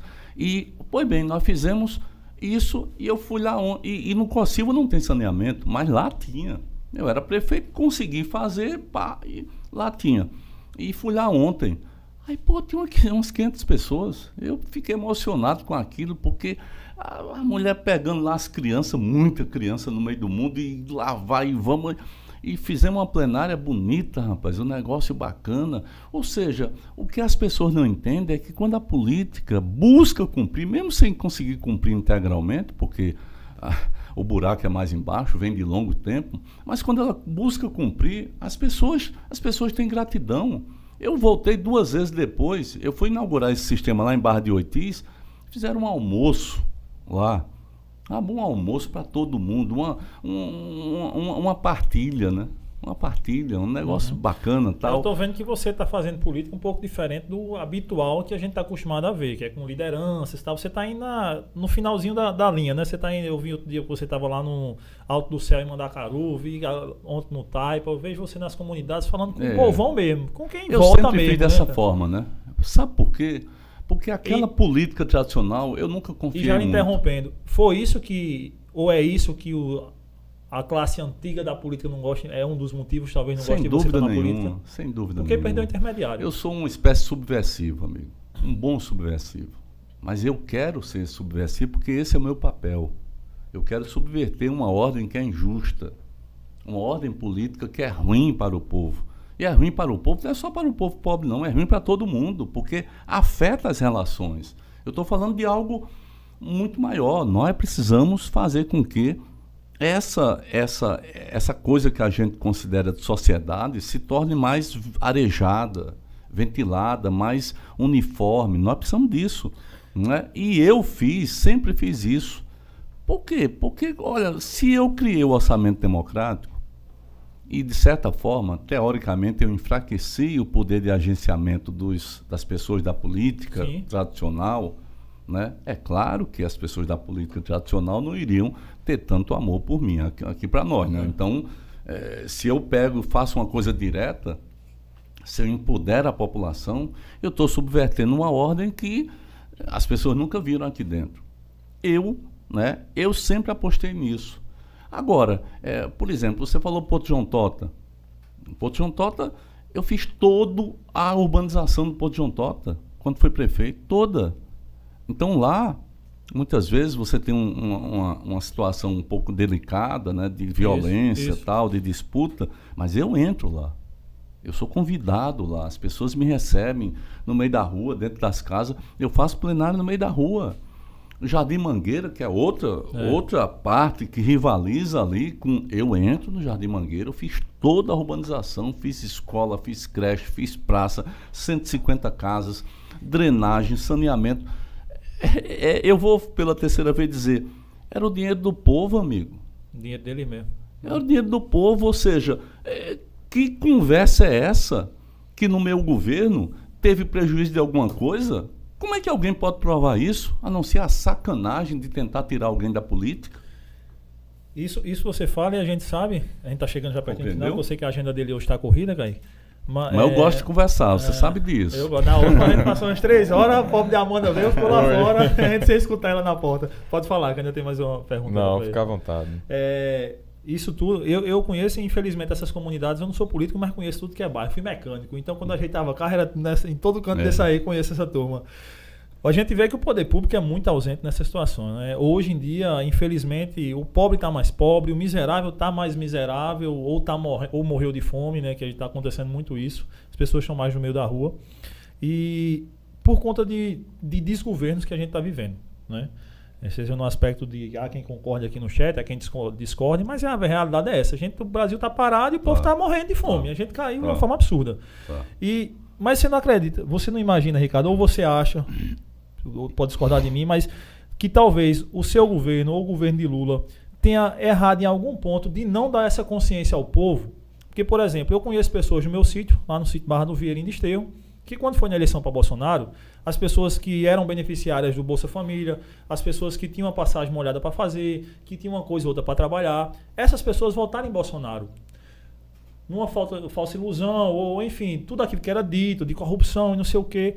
Mas eu, eu ficava, gente, como assim vocês estão votando num cara que, tipo, quer tirar o que vocês têm ou o agricultor não, o agricultor não se aposenta mais, não. Não. A turma lá que tá jeito assistindo nenhum. aqui de Desterro, lá do sítio Bar do Vieira, os agricultores que estão lá, os caras que têm 30, 40 anos, infelizmente as pessoas vão morrer dentro do roçado. Do roçado. Porque não vão se aposentar mais. Exatamente. Como está aí, né? Exatamente. Não faltou uma, uma linguagem melhor do governo, do PT, o seu governo, enfim, com a população pobre, não de dizer, gente, nós estamos construindo um, um Brasil Eu acho melhor que para sim, você. eu acho que tudo pode ser melhor desenvolvido. Eu não tenho a menor dúvida disso. Eu, eu, eu, eu tentei fazer aquilo que eu imaginava, né? Aqui no governo do estado. Se você olhar bem, assim, o que nós criamos, né, de instrumentos de participação popular, né? Eu lembro que eu saí do governo num ato ali no Teatro Pedra do Reino com todos os movimentos sociais, gente do campo, das cidades, quilombolas, ciganos, é, todos os movimentos sociais celebrando o governo. Não era a mim, não, mas celebrando o governo, uma coisa bonita, uma mística bonita, um negócio bacana. É, é, e que eu acho que era um, e é o reconhecimento que tem. Se podíamos fazer mais, eu não tenho a menor dúvida. Né? No dia que eu achar que não dá para fazer mais, tá na hora de tirar o time, sair fora, porque é, é claro que dá para fazer mais. E acho também que o governo, comandado pelo presidente Lula, que também não é fácil, né? Você tem a economia para cuidar, você tem as grandes áreas para cuidar, você tem, você tem que ativar todas as áreas e ao mesmo tempo você tem que governar tirando um monte de gente que estava na sociedade para poder vir para o governo pela questão da confiança, pela questão de. Né? Então, eh, você, você enfraquece a sociedade, porque os quadros saem para vir para o governo, né? e ao mesmo tempo a sociedade não é madura o suficiente no Brasil para saber do seu papel, tanto é que eh, de vez em quando ela é meio que enrolada, né? Ela é meio que enrolada, ela embarca em qualquer coisa, ela o poder da mídia é muito forte sobre sobre a nossa sociedade ainda e ainda será algum tempo. Então, é um processo, é uma evolução, penso eu. Mas é claro que nós podíamos. Eu tentei, eu fiz o Pense Brasil, né? Na época que começou a balançar esse negócio aí da, da- do golpe 2016, eu disse, rapaz, esse negócio vai dar, vai dar ruim. Né? Aí eu fi- fiz aqui o Pense Brasil, trouxemos, olha, Gessé Souza, grande sociólogo, Frei Beto, sempre trazendo um monte de gente para refletir, para dizer, rapaz, vamos conversar sobre o Brasil, sobre democracia, sobre Estado de Direito, vamos tentar evitar isso tal. Né? Nós tentamos isso. Depois que houve, eu, eu, eu trouxe a, a presidenta Dilma aqui, não era porque ela era do PT, não, eu trouxe porque eu faria isso, porque era minha obrigação. Sabe, eu sabia, rapaz, eu tinha uma consciência tão clara de que aquilo provocaria, sabe, um, um desarranjo institucional muito forte. É claro que o desarranjo foi maior do que eu previa para mim, foi muito mais forte. Né? Mas assim, eu sabia, então eu, eu usei os espaços que eu tinha, a liderança que eu exercia, para tentar eh, vacinar a, a população. Agora, isso é um processo, viu? É um processo lento, é um processo difícil. Né? A, a, eu costumo dizer que a Inglaterra, para domar, por exemplo, a corrupção, domar, não é acabar, não, são coisas diferentes. Né? Agora mesmo o primeiro-ministro caiu É. por várias denúncias de corrupção, mas ela levou 400 anos. E é a pátria liberal, é a Inglaterra. Né? Então não é uma coisa. Porque, olha, é- é- a corrupção não é um procurador, um promotor, isso é conversa, é a sociedade. É. É a sociedade, é a educação, amigo. A educação é a chave. Meu direito é esse. O seu dever é esse. Então, quando as pessoas compreenderem isso de uma forma nítida e as instituições respeitarem isso, porque também não adianta nada você chegar e dizer: meu direito é esse, o seu dever, prefeitura, é esse aqui, vou recorrer ao Ministério Público, vou recorrer ao- à Justiça. Se o Ministério Público e a Justiça não fizerem nada, o teu direito ficou no nada. Compreendeu? Então, é, é- é isso que eu chamo de Estado de Direito. É muito mais do que simplesmente um direito de alguém, é dever de outros também. Sim. Compreendeu? E é essa luta que o Brasil vai não apenas ter que reencontrar, como aprofundar. Né? E é uma luta longa, amigo. Não depende de um governo. É uma luta longa, é uma luta difícil, é uma luta que você caminha 10 passos para frente e volta 4 para trás, depois mais 15 para frente. É essa luta. Nós precisamos é, acreditar no seguinte: se eu não vou viver o Estado pleno, que eu não vou, eu quero que as gerações futuras vivam. É, é isso que nos movimenta. Eu né? concordo, é um plano de longo prazo. Ricardo, minha última pergunta é justamente pegando essa seara. Ah, existe algum arrependimento? Eu não sou pessoa de me arrepender, né? Eu não, porque eu sempre tentei fazer o que para mim era claramente correto. Então eu não, né, por exemplo, ah, pô, apoiou o João e João traiu. Sim, mas a culpa é dele. A culpa é do traidor, não é de quem é traído. Se fosse assim, Cristo estava mal, né? Porque foi traído por Judas e de repente, é, sabe, ele ia ser o culpado? Evidentemente que não. E eu prefiro continuar acreditando nas pessoas. No dia que eu perder a crença nas pessoas, eu vou estar numa situação terrível, terrível delicada. É preciso.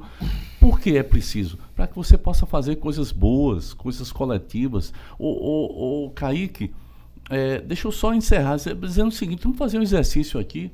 Né? O que é que a política pode fazer de bem e o que é que a política pode fazer de mal? Essa é uma coisa. Se você olhar para João Pessoa, né, eu passei só cinco anos como prefeito e oito anos como governador.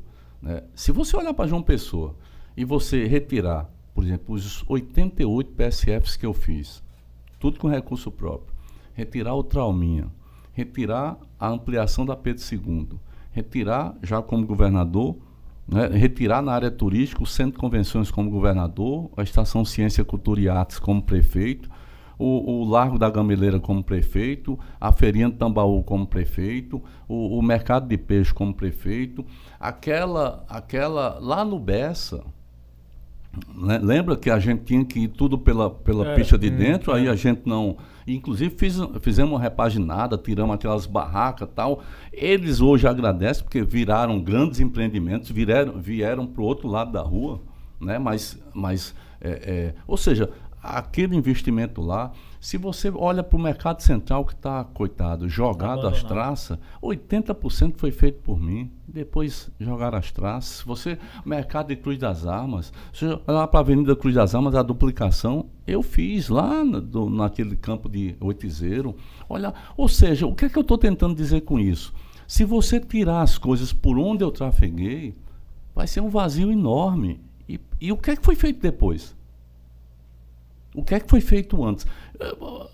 Convenhamos, vamos, vamos pensar, eu acho que não vamos pensar agora, mas as pessoas que estão nos vendo aqui agora podem até fazer essa reflexão. Né? Por que, é que as coisas antes não eram feitas? Ou depois não, não são feitas? Por que, que o critério que você tem é esse? Tá? Você tem aí um ano e meio de governo. Ah, cadê o governo no município? É um ano e meio, amigo. Um ano e meio um ano e meio.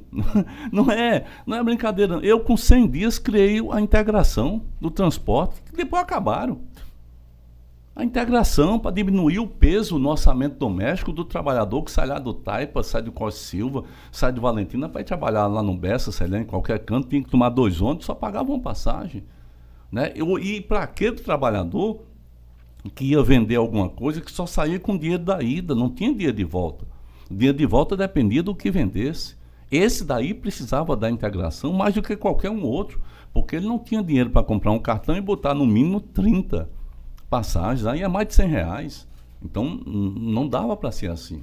Né? Então essa, essa, essa coisa toda desse exercício é fundamental, porque a política pode muito mais.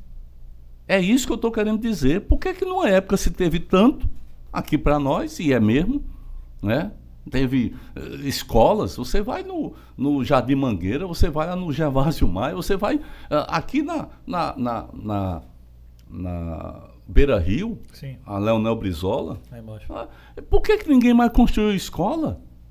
Por que, que eu, né, que sou filho de uma costureira, de um, de um agricultor, por que, que eu sou o político na história da Paraíba que mais construí escolas? E que negócio é esse? Né? Por que, que ninguém se incomoda com a educação, em melhorar a educação?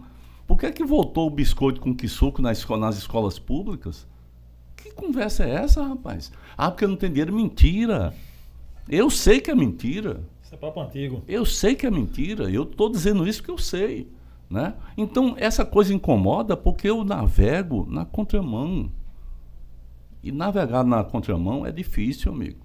Não é fácil, né?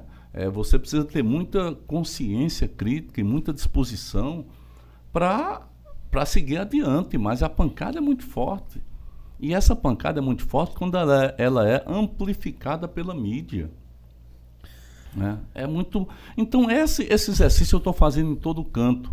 Né? Porque eu acho que o Brasil ou vai fazer um grande debate a partir do próximo ano sobre política, sobre vida, sobre emprego, sobre trabalho, sobre sabe, sobre educação, sobre educação, sobre pobreza, riqueza. Ou nós vamos fazer isso, ou nós vamos ter um país conflagrado. E não é possível, a gente tem que evitar isso. Eu, particularmente, eu não estou atrás de um emprego. Se eu quisesse um emprego, eu tinha sido senador em 2018. É, quatro anos atrás. E convenhamos, eu tinha uma grande chance de ganhar, porque era, enfim, ah, duas você vagas. João para ser governador? É. então eu, eu tinha, eu sabia. Tinha mas eu não fui. Eu não fui porque eu fui, eu jogo pro time. Eu não ia, não estava atrás de um emprego para mim.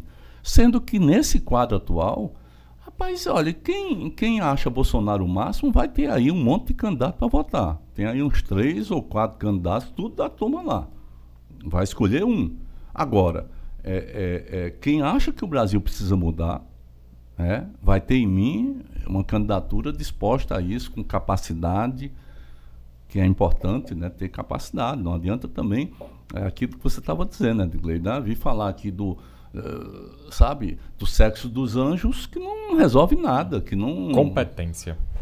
E competência, tem que ter competência. Ricardo, Isso é fundamental. Por fim, é, o eleitorado, o seu eleitorado, aquele eleitorado que espera uma mudança, está botando fé e acreditando em você, Lula em veneziano. Mas tem uma parcela do, e tem uma parcelazinha do eleitorado também que tem um certo medo das condutas de veneziano. Porque veneziano foi o cara que votou sim ao impeachment de Dilma. Veneziano foi o cara que votou sim nessa PEC, agora kamikaze. E algumas pessoas ficam naquela com medo. Quem será o veneziano que vai governar para a gente? Será que é um governo veneziano realmente fechado com Lula, fechado com Ricardo? Não é um veneziano que ele pode, assim como o João, e aí realmente não tem como ninguém saber, porque o futuro a Deus pertence, mas que pelo aquilo que você espera ou vê ou conhece dele, é, assim como o João pode mudar também. Do nada, dar um, querer dar, fazer pular a imagem dele, é, pular fora da ideia, do projeto. O que é que você imagina e o que é que você diz para o eleitorado a termo de governador? Quem vai ser, quem você acredita no veneziano que vai vir para a gente? Eu, porque eu acredito que a imprensa e os, opositores vão pegar muito na mácula do, do sim lá em Dilma, enfim, de tudo que aconteceu no passado dele. Olha, eu acho que aquele episódio na história brasileira, né, é, é um episódio onde você teve os construtores do da derrubada de um governo legitimamente eleito, sem crime de responsabilidade. Você tem os construtores, é a turma que armou tudo aquilo. E teve aquelas pessoas que foram levadas a votarem por não, não disporem, talvez, de outra alternativa pessoal para poder se contrapor aquele rolo compressor. Né? Eu acho que é um erro. né? assim, eu tenho clareza disso e eh, acompanhei esse processo de dentro procurei falar com muita gente, enfim, mas eu sabia o que estava em jogo. sabia, né? Então, é, há uma separação nessas duas áreas aí, entre os construtores e aqueles que foram levados a dizer, olha, você não tem outra alternativa, ou por, porque era do mesmo partido, no caso veneziano, fechou questão, né? ou, sabe, ou então porque não aguentaram a pressão. Né? Essa é uma coisa. É, se alguém vai perdoar, se for questão de perdão, eu acho que o presidente Lula já se pronunciou. O veneziano foi uma escolha do presidente Lula. Né, na minha frente, inclusive, eu estava expondo as alternativas que se tinha, todas elas que estavam aqui na Paraíba. Você e... em algum momento pensou em estar como candidato ao governo? Não, não. Eu realmente estou querendo muito ser candidato e ser senador pela Paraíba. Eu acho que eu vou contribuir bastante. Eu tô, é, eu tô envolvidíssimo com isso. Eu, eu acho que está na hora de eu fazer os grandes debates nacionais. Eu, então eu não me colocaria nesse nesse momento é, como candidato a governador, não. Né? E quando eu comecei a relatar isso, é, aí o Lula disse, Ricardo, o candidato é veneziano. E ele tem razão. Porque dos candidatos aí colocados é o mais preparado. Indiscutivelmente. Não fica conversando que para nós é bobagem, que não vai alterar a vida de ninguém, que não. Ou então bravata, né? Porque tem, tem cara que ainda está na onda da bravata da violência, né? Porque ah, bandido bom é bandido morto, não sei o que lá, essas coisas que. Né? Então, é, sabe, Veneziano teve dois mandatos de prefeito, um bom prefeito. Veneziano, quando a candidata dele perdeu a eleição, em 2012, aí, sabe, houve toda uma tentativa de, de sujar a ficha dele no sentido do lixo, lembra? Da barba. Era uma operação ali calculada. Aquilo não foi natural, não. Aquilo foi calculado. A empresa, para continuar, tinha que fazer aquilo e fizeram. Essa é a verdade. Né? As pessoas não dizem, mas eu digo. É, é, e fizeram. Mas Veneziano implantou muitas políticas públicas interessantes, políticas que vinham do governo federal, outras locais. A própria política da integração que eu tinha implantado aqui, ele implantou lá. Né? Então, é, é, é, eu vejo o veneziano com uma capacidade importante de, de governar a Paraíba. Eu tenho falado, e eu acho que ele tem sentido, o peso dos programas que nós que nós implantamos, desde a Caravana do Coração, que acabou, né? É. Acabou, rapaz. Acabou. É um negócio, sabe, que você fica assim olhando o pacto pelo desenvolvimento, a relação republicana com os municípios, acabou, tem que voltar, né? O Soma, que quase ninguém falava, a gente era ruim de comunicação, não era bom, mas é, é o Soma, o Soma foi um programa que nós criamos de apoio às redes municipais de educação olhar a educação como sistema. Como, de, como é assim que eu acredito. Você tem que olhar a educação como sistema, não é cuidar da educação estadual e deixar a municipal. Uhum. É, o aluno da municipal vai vir para a estadual.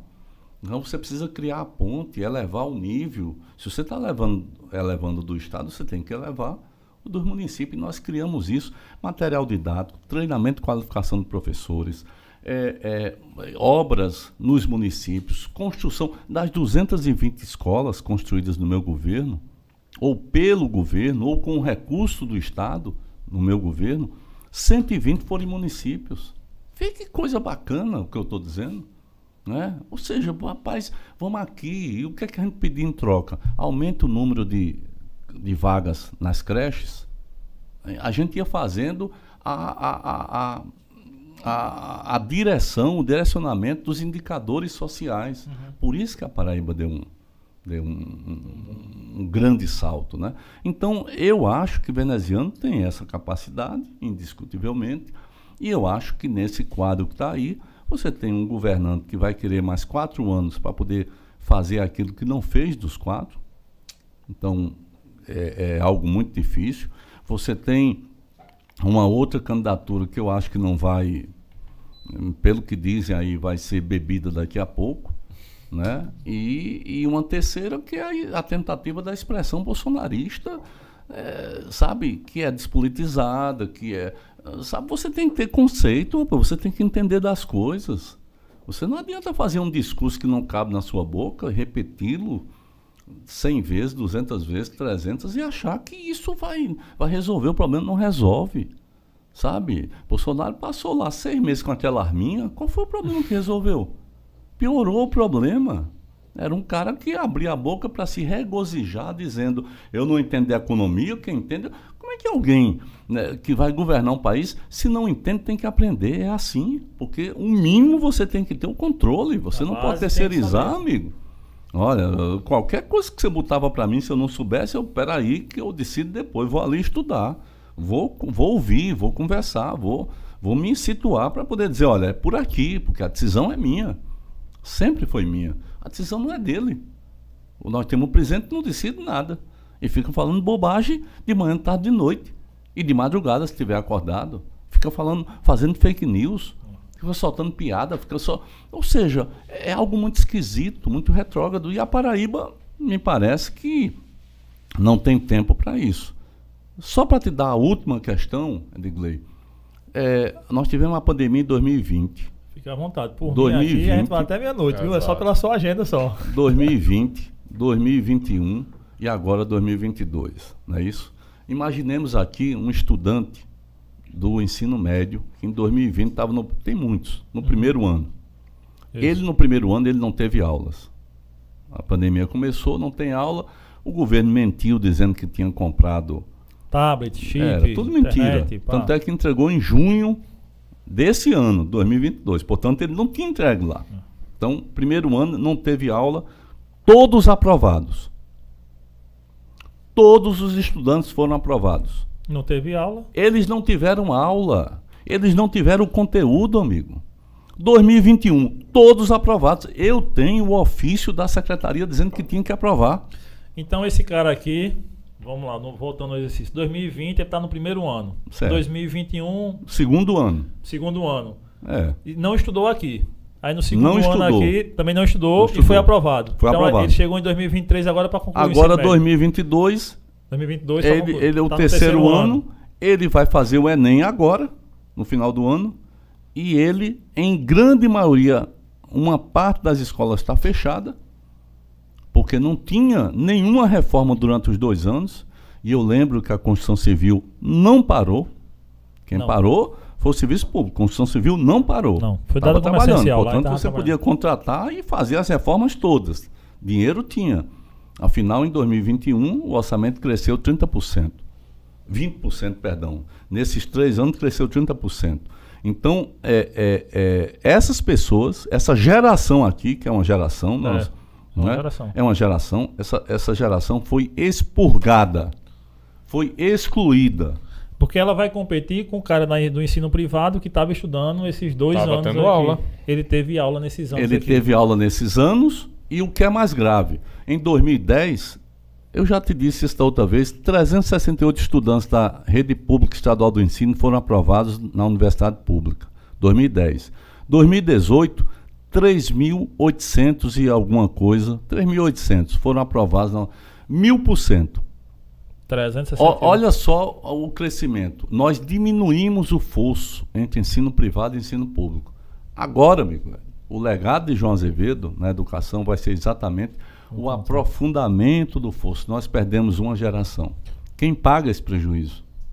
Isso é uma grande crítica que eu tenho em relação às universidades públicas, que o aluno que está lá justamente é o aluno que vem da, do setor privado. É, setor mas privado. olha só a concorrência como é. É tu botar o cara de 2 metros de altura que luta boxe há 10 anos pra lutar com o Vitor, rapaz. É. Entendeu ali? É. Pesa Exato. 30 Não, quilos. E agora os prejuízos que a gente Os teve prejuízos nesse, nesse, Enormes. anos. E a gente tá Enormes. falando só no contexto educacional, na questão de uma faculdade, mas os outros Exato. prejuízos que entram aqui a- Enormes. im- imensuráveis, né? É, algo, algo assim que eu, eu fico olhando, eu disse, rapaz, é, é, você faz um esforço, você quebra pedra, porque não é brincadeira não. Para implantar um, um ensino integral aqui, foi pau, amigo. Ninguém via como algo bom. Não, para cá, eu vou trabalhar dois expedientes. Vai trabalhar dois expedientes e vai ganhar o dobro. Então, é assim que é. Você tem uma chance para isso agora. Para você ficar nos dois expedientes, você vai ter que fazer aqui uma seleção para nós termos realmente a garantia de que o estudante vai ter uma motivação, vai ter um aprendizado tal. Nós fomos construindo isso, reformando escola, construindo escola, construindo escola técnica, centro de formação de professores. É, a gente olhou para essa coisa com uma, uma dimensão, né? e a gente começou a ver aqui, ó, nesses estudantes, a gente começou a ver o aumento, mandando estudantes lá para o Giramundo, para Canadá, para Espanha, para. Enfim, enchendo a cabeça das pessoas de uma coisa chamada futuro. É. Futuro, ó, tá aqui o futuro. Agora depende de tudo. Tem que. O outro né, vai, vai para o prima. Em 2018, dos 25 estudantes aprovados no Enem para o curso de bacharelado de música na UFPB, dos 25, que era a turma, 13 vieram Do, do prima. do prima. Do prima. Uma parte maior do ensino sim. público, mas do prima, do programa de inclusão social através da música e das artes. Ou seja, das orquestras que nós criamos. Criamos 12 núcleos no primeiro mandato, criamos mais 14 núcleos no segundo mandato, dá 26, e João, depois de todo o dele, baixou para 24, fechou o primeiro núcleo, que era o de Cabedelo, porque Cabedelo tinha um- uma taxa de CVLI de, de assassinato, né, por cada 100 mil habitantes, de 144. Uma das maiores do Brasil. Caramba, era isso tudo. Era isso tudo. 144. era impressionante. O que é que eu fiz? A gente criou a, a, unidade de polícia solidária, criou um monte de coisa né, naquela reformulação. Mas só que não é só um caso de polícia. Você tem que entrar com outras coisas sociais. Aí, aí criamos o primeiro Prima, o primeiro orquestra, que tinha um monte de criança ali do Renascer. Ensaiava lá no, lá no, no, no Forte, sabe? Enfim, nós, nós é, é, criamos a coisa, e isso foi baixando pela ação da polícia e pela inclusão social. As coisas foram. É assim que as coisas são. A responsabilidade social. Social. É fundamental. E essa experiência do Prima, que era a minha grande. A gente trouxe um maestro, rapaz, Alex Klein. É, Chico César propôs, eu digo, é esse mesmo, Chico. Vamos, Chico era o secretário. Vamos, vamos. O cara, o cara doido por pedagogia, né? Pela música tal, veio, já tinha sido. Hoje está na Califórnia, hoje é regente de uma das grandes orquestras da, da Califórnia. E, e ele veio e, e, nos ajudou a montar isso. Nós montamos e fomos ampliando. E, e não. O cara chegasse assim, Ricardo, vamos abrir tal, tal núcleo ali. Eu digo, vamos não tinha essa história, não tinha perigo de eu. Ao contrário, eu ficava cobrando. Eu fui inaugurar aquele parque Bodocongó, Sim. que hoje está abandonado. Hoje está abandonado. Primeira coisa que eu fiz, chamei lá a, coordenação do primo e disse: olha, pode trazer, pode colocar um primo aqui dentro. Porque ali dentro, ao redor, tem todo, tem várias comunidades. Eu disse, se, nós temos que atrair a comunidade para dentro, para eles zelarem por isso tal. Fizemos um prima lá dentro, acabou o primo, pô. Acabou. Ou seja, é, são coisas que você olha de um lado para outro, são, sabe, não tem sentido. Ah, não, mas é porque o governante não, não sabe, não sabe, tem a obrigação de saber. Eu sabia. Eu sabia todos os dias quantas pessoas morriam assassinadas. E por que, que ninguém sabe? Só eu é que teria essa grande. Não, não é. tem, não tem sentido, rapaz. E é uma matemática sentido. que é simples de entender. Né? É simples. Ricardo, é, é, é, a gente já disse por fim umas 10 vezes, mas é porque eu tenho um caso que eu não posso deixar de falar, que é tem uns policiais civis assistindo a gente aqui hum. e que eles perguntaram. A Polícia Civil da Paraíba é uma das polícias mais mal pagas, eu acho que é a, a, mais mal paga do Brasil, se eu não me engano, mas eles pedem pelo menos a paridade da média salarial do Nordeste. E é algo que recentemente eles fizeram, sentaram com o pessoal do governo, enfim, fiz, fizeram uma proposta assinada pelo pessoal do governo, que quando chegou no governador ele vetou essa própria proposta do pessoal dele. Então a grande preocupação dos policiais civis, principalmente que está entrando uma leva grande agora, do futuro deles na corporação. E eles perguntam e, a, e querem saber o que você, como integrante, senador e representante do, do Estado e num é, possível governo de veneziano, pode beneficiá-los a categoria, né? Pode trazer benefício à categoria, uma categoria que clama aí por um olhar há já um tempo? Olha, primeiro, é, eu quero, assim, ser um cara que vou jogar água no, no chope aí para dizer uma coisa, gente.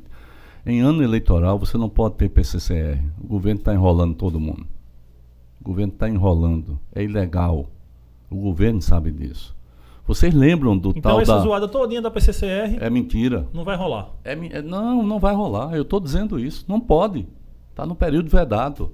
Você lembra da PEC 300? Sim. Que no meio do primeiro turno para o segundo turno, ah, aí o ex-governador Maranhão mandou, mas ele não assinou e ficou a maior confusão, porque o presidente da Assembleia disse: eu não vou assinar esse negócio não, porque todo mundo sabia que era ilegal. Né? O governo atual sabe também, o governo é porque a gente está vivendo essa época de pós-verdades aí, então cada um que use o que danado queira e o desespero do atual governo é muito grande. Mas fora isso, eu quero dizer uma coisa para vocês. Eu defendo uma coisa chamada carreira nacional. Né? Porque é, estado para estado, você não tem a mesma capacidade. Por exemplo, o salário lá em São Paulo são muito baixos. Coronel ganha muito por exemplo, quem é da Polícia Militar, mas o soldado ganha muito pouco. Né? É, aqui, essa diminuição ela, ela é menor, inclusive porque na época, até do próprio auxílio alimentação, Sim. eu disse a, a, barriga do coronel é igual a barriga do cabo, do soldado, amigo. É, vai comer do mesmo jeito, tá aqui. E coloquei para para os dois. Da mesma forma, eu creio que nós precisamos ter no Brasil uma política pública que inclua policiais penais, policiais civis e policiais militares. que inclua formação desse, uma formação convergente desses policiais, porque no futuro nós vamos ter uma unificação. Sabe? Não vai ser uma, uma unificação abrupta, eu pelo menos não defendo isso, mas eu creio que você vai criar uma carreira, quem quiser aderir àquela carreira, você adere, vai aderir, e quem não quiser vai continuar lá. E com o tempo, os concursos você faz para aquela nova carreira que seja de unificação das polícias. Porque polícia, rapaz, ela, ela é uma atividade extremamente técnica. Ninguém se iluda, não é, não é uma atividade violenta, é uma atividade técnica. Com a técnica você supera muita coisa, incluindo a violência. É claro que se você tem uma situação de radicalização, você precisa se proteger e proteger a sociedade. Você usa aquilo que você tem. Mas isso são situações né, que não então, essa unificação de uma carreira nacional, com um grande fundo nacional e com um complemento, como é o Fundeb, por exemplo. Como é o Fundeb? Muita gente acha que o Fundeb é só a União que está. É nada, são os estados, rapaz. A minha época era 800 milhões por ano que a gente colocava para distribuir por, por, municípios. Ninguém dizia isso, né? O, o, governo federal fazia festa lá, vai, mas era o Estado que bancava, né? É, mas assim, é, eu defendo isso. Então você tem aquela carreira lá estadual, da policial civil tal, e você precisa criar um mecanismo de complementação onde você possa igualar esses salários, essas remunerações, né? E com o tempo você ir trabalhando, repito mais uma vez, a questão da formação. A formação é diferente, né? Hoje você tem uma formação que ainda é militarizada, no caso da PM, comigo foi possível alterar muito o currículo, muita coisa de feminicídio, muita coisa de política de gênero nós colocamos. Uma série de coisas são necessárias, né? Você não, não, não, você vive numa sociedade, as nossas instituições, as nossas polícias têm que refletir essa sociedade. Se eu tenho uma, uma, uma sociedade diversa, você não pode ter o cara pensando da cabeça dele. A primeira questão é respeito, você tem que respeitar. Então, vamos aqui trabalhar curricularmente. Você, você viu que não, não havia grandes. É, é, você não tinha denúncias de, de pessoas ultrapassando os direitos é, pessoais. De, você não tinha isso, né? Porque se houvesse, o Estado punia. Não tinha essa história, né? É, e, e, eu fazia questão de publicizar, caso houvesse uma punição, para que outros não fizessem. Não, não dá para você se esconder das coisas. Né? Então, é, trabalha na, na formação, na grade curricular, trabalha numa unificação futura, com opção para quem não quer unificar, e trabalha numa complementação que variaria de estado para estado, de acordo com isso, através desse fundo nacional. Nós, o Brasil, precisa disso. O Brasil tem 50 mil assassinatos, rapaz, por ano. O Japão tem 10. Não é 10 mil, não, 10. 1, 2, 3, até 10. 10. 10. Uma dezena.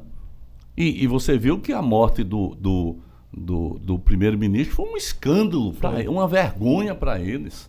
Uma vergonha. Aí aqui o cara vê um, alguém comemorando o seu aniversário, sabe? Lá, seu aniversário, com sua família e seus amigos. O cara se dá. Ao se direito. acha no direito de entrar e, e atirar. Porque ele não gosta do Lula. Ora, nunca tinha visto o cara. Então ele vai lá tomar satisfação. Que conversa é essa? São, são mais de 50 mil pessoas no Brasil que morrem assassinadas por ano. Né? Isso é uma chacina, rapaz. Isso é uma loucura. É. E, e, se você pegar ao longo dos anos, a participação da juventude é cada vez maior. A juventude é, tá, é um crescimento exponencial. E aí, mas aí é, é, não há mistério por quê? Por exemplo, nós somos de atividade física, né? Eu sou trabalho como personal, o Kaique também formado na educação física, mas trabalha com desenvolvimento infantil. É, e a gente vê que não tem mistério, cara. A gente vai para a periferia. A molecada tá aí. Como você disse, aí sem ter escola. Tá sem ter uma assistência nenhuma lá. Nenhuma, zero. Não tem política é, é, esportiva alguma que possa pegar esse jovem que está lá e trazer para cá e agregar ele no conceito esportivo, no, em qualquer em arte, cultura, fazer com que ele conheça algo para que ele desenvolva então esse cara tá. Um, qual é a referência e qual é a pessoa que tá lá? É o tráfico. É o tráfico. Então, a ausência do Estado é cria-se outro Estado. Cria-se outro paralelo. Estado. Estado paralelo. Cria-se outro Sem Estado dúvida. que beneficia os, os maus políticos desse, desse Estado aqui que está lá no direito. Por isso que ele quer que aconteça isso, para que Sem tenha dúvida. essas 50 mil mortes, para que tenha 100 mil mortes, para que tenha Sem tudo dúvida. isso. É uma chacina e isso precisa de política, de, precisa de polícia e precisa de políticas so, sociais. Você não vai resolver isso só com polícia. Você, você pode cercar o país. Você, não, você tem que resolver com a economia, com políticas sociais e, naturalmente, com uma, uma polícia que possa reprimir o que precisa ser reprimido, mas que tenha consciência é, cidadã. Porque senão, como é que você vai tratar os diferentes? Exato. Né? Não tem como, tem que. Né? Isso é um processo de evolução da sociedade, penso eu. Né? E eu quero, eu particularmente, eu passei a entender um pouco disso, viu? Porque eu estava agora, há um mês e meio atrás, eu estava em São Paulo no lançamento da campanha de Lula e Alckmin. E encontrei com Fernando Haddad, que é um, é um potencial né, governador para São Paulo. Para é, São Paulo. todas as alianças giradas lá em torno, acredito que. É. Márcio França está como senador para é. ele, né? Pois bem, Fernando Haddad aí veio falar, disse, cara, rapaz, eu estou fazendo um programa de governo tal, ele está tendo o Fórum Brasileiro de Segurança Pública, que é um pessoal excelente, né? Técnicos, especialistas, eles entendem para danado disso. E eles fazem um acompanhamento do Brasil inteiro. Ele disse, rapaz, você sabe que eu já, ele já tem tido três reuniões. O tema sempre é a Paraíba da sua época. Da minha época porque nós somos o único estado no Brasil que durante oito anos reduziu, ano após ano, o número de homicídios. Você vinha batendo meta de ano após ano, você ano após ano, ano após ano, ano após ano. E era uma coisa assim, onde o governador tinha um papel, né? Que era dizer, eu comando.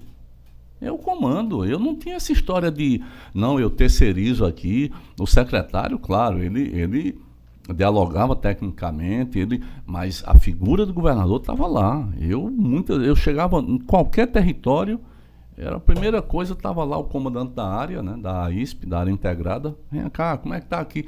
Às vezes eu sabia como tá, mas ia perguntar para demonstrar a presença, né? Dizer, olha, o cara está aqui perguntando, né? O cara está de olho, né? O cara está, né? Ou seja, essa construção com números, uh, política de apreensão de armas pagando aos policiais. Fui eu que implantei.